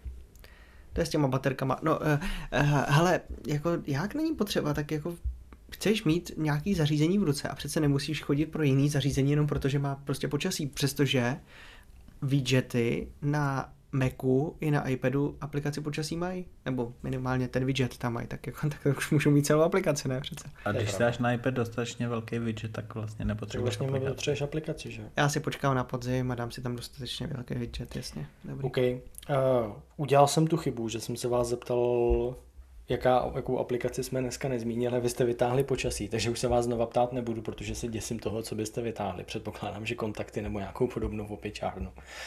Takže bych to dneska utnul. Cože? Face? Tak tam to nic dobrý. Uh, fotoaparát? Fotoaparát. A, počkej, ještě by, byla... Počkej, ale zrovna fotoaparát by bylo docela zajímavý, že? Protože ne každý používá podle mě standardní aplikaci fotoaparát. Přitom kolik jich je na trhu těch, kteří jsou, řekněme, zajímaví a nabízejí funkčně víc, pokud si chce člověk tak jakoby po domácku zafotit. To třeba zrovna Honzo na tebe by byla, byla otázka. Ty si fotil, fotil si hodně iPhonem, měl si velmi úspěšný Instagramový účet. Uh, zkoušel jsi někdy jiný aplikace než prostě standardní fotoaparát v iOS? Jasně, že jo. Jasně, že jo. A? Ale já jsem se stejně většinou vrátil zpátky k, k tomu klasickému fotoaparátu, protože to bylo nejrychlejší. Hmm vždycky bylo možné ze zamčené obrazovky rovnou vyskočit do telefonu, eh, do, pardon, eh, v rámci toho telefonu skočit do foťáku což jinak si musel prostě otevřít jinou aplikaci. Do dneška je prostě uděláš to gestem, já vlastně nedokážu, vlastně nechápu lidi, kteří mají vůbec vlastně ikonu fotoaparát na, na ploše. Vlastně nechápu, proč bych takhle jako měl fotit.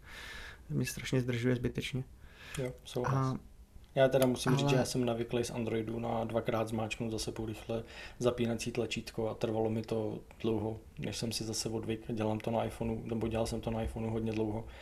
A štvalo mě, že to takhle nezapíná ten foťák, ale tak co se dá dělat, starýho psa novým Jo, tak, tak, tady to máš akorát svajpnutím, že dřív si to měl ze spora nahoru, teďka no, to máš teď to, zprava doleva. Hele, taky, taky si jako na to zvykneš. Případně v nejhorším případě to ještě kontrol centrem, jo, ale mm, Nevím, no tak furt to není zbytečná aplikace jako třeba Photoboot. Jo. Když už jsme teda to. Photoboot je Co první ty, aplikace, kterou jsem vždycky smál. David má malou holčičku, ty musíš fotit jak stekli. Fotíš standardním foťákem nebo nějakou special aplikací? Já jsem zkoušel různé speciální aplikace a mám aplikace na některé specifické typy fotek, který třeba ta standardní neumí pořídit nebo se s ní nepořídou tak snadno, ale 90% fotek a videí natáčím tu standardní, protože přesně eh, je rovnou z lock screenu po ruce, a já nejsem nějaký velký fotograf nebo specialista, spíš si zachytit ten moment, aby jsme ho měli a mohli si ho připomenout, nebo jsme mohli nazdílet a na to ten základní fotoaparát slouží dobře. Jasný. No nic, dobrý. Uh, to bychom pro dnešek měli. Mm, bylo to asi o něco další, než standardně bývá Bitter podcast, ale zase na druhou stranu tohle bylo dlouhý a já doufám, že pro naše posluchače zajímavý téma podívat se na to, co, jak používáme, nepoužíváme, případně proč. A nezbývá než to dneska uzavřít. Já dám slovo Honzovi, protože Honza má dobře naučeno to, kde a jak máte hodnotit uh, náš podcast a proč. Cože mám naučený? Jo, jo, já mám vlastně dobře naučený. Uh, prosím vás, náš podcast můžete hodnotit ve vašich podcastových aplikacích, což byste nečekali vůbec. Um, můžete samozřejmě používat hvězdičky, používejte ty, čím víc, líp. těch, čím víc hvězdiček, tak tím líp. Klidně všech pět, jako můžete používat. Není to žádný nátlak, ale samozřejmě je to taková ideální. Kdybyste chtěli a... použít jednu nebo dvě, tak je nepoužívejte, prosím vás, ty nefungují. Tak to radši, to radši nám nedávejte, nedávejte hodnocení. Ale eh, ještě jsem chtěl říct, že kdybyste chtěli náhodou napsat komentář, protože te nám zatím, já teda nevím, já používám ty Apple podcasty, tak úplně ty ostatní neznám, ale na Apple podcastech nám zatím chybí, uh, chybí komentáře, no, tak. Ale jinak jako zpětná vazba na Twitteru je skvělá, takže určitě v tom pokračujte, klidně nám pište, když se něco nepovede, jako třeba zvuk v sedmém díle. Na druhou stranu, tak sedmý díl byl o Samsungu, tak to není zase tak jako poslední díl, který byste museli slyšet. On nedá pokoj. OK, díky. Eh, díky vám dvěma. Díky Honzo, díky Davide. Eh, dneska to zase šlo dobře, mám z toho radost. Rád s váma povídám nejen o Apple, když dneska to teda bylo hlavně o Apple, OK, co se dá dělat. Na příště vybereme nějaký ne-Apple téma. Eh, a budu se opět těšit u dalšího dílu našeho Bitter podcastu. Díky Marku, díky Dave. Díky všem, mějte se hezky. Tak jo, mějte se hezky a příště naslyšenou.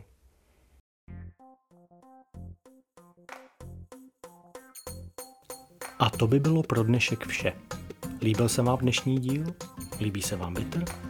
Nestyďte se a dejte nám pozitivní hodnocení v podcastových aplikacích. Nelíbil se vám Bitter? Nechte si to pro sebe.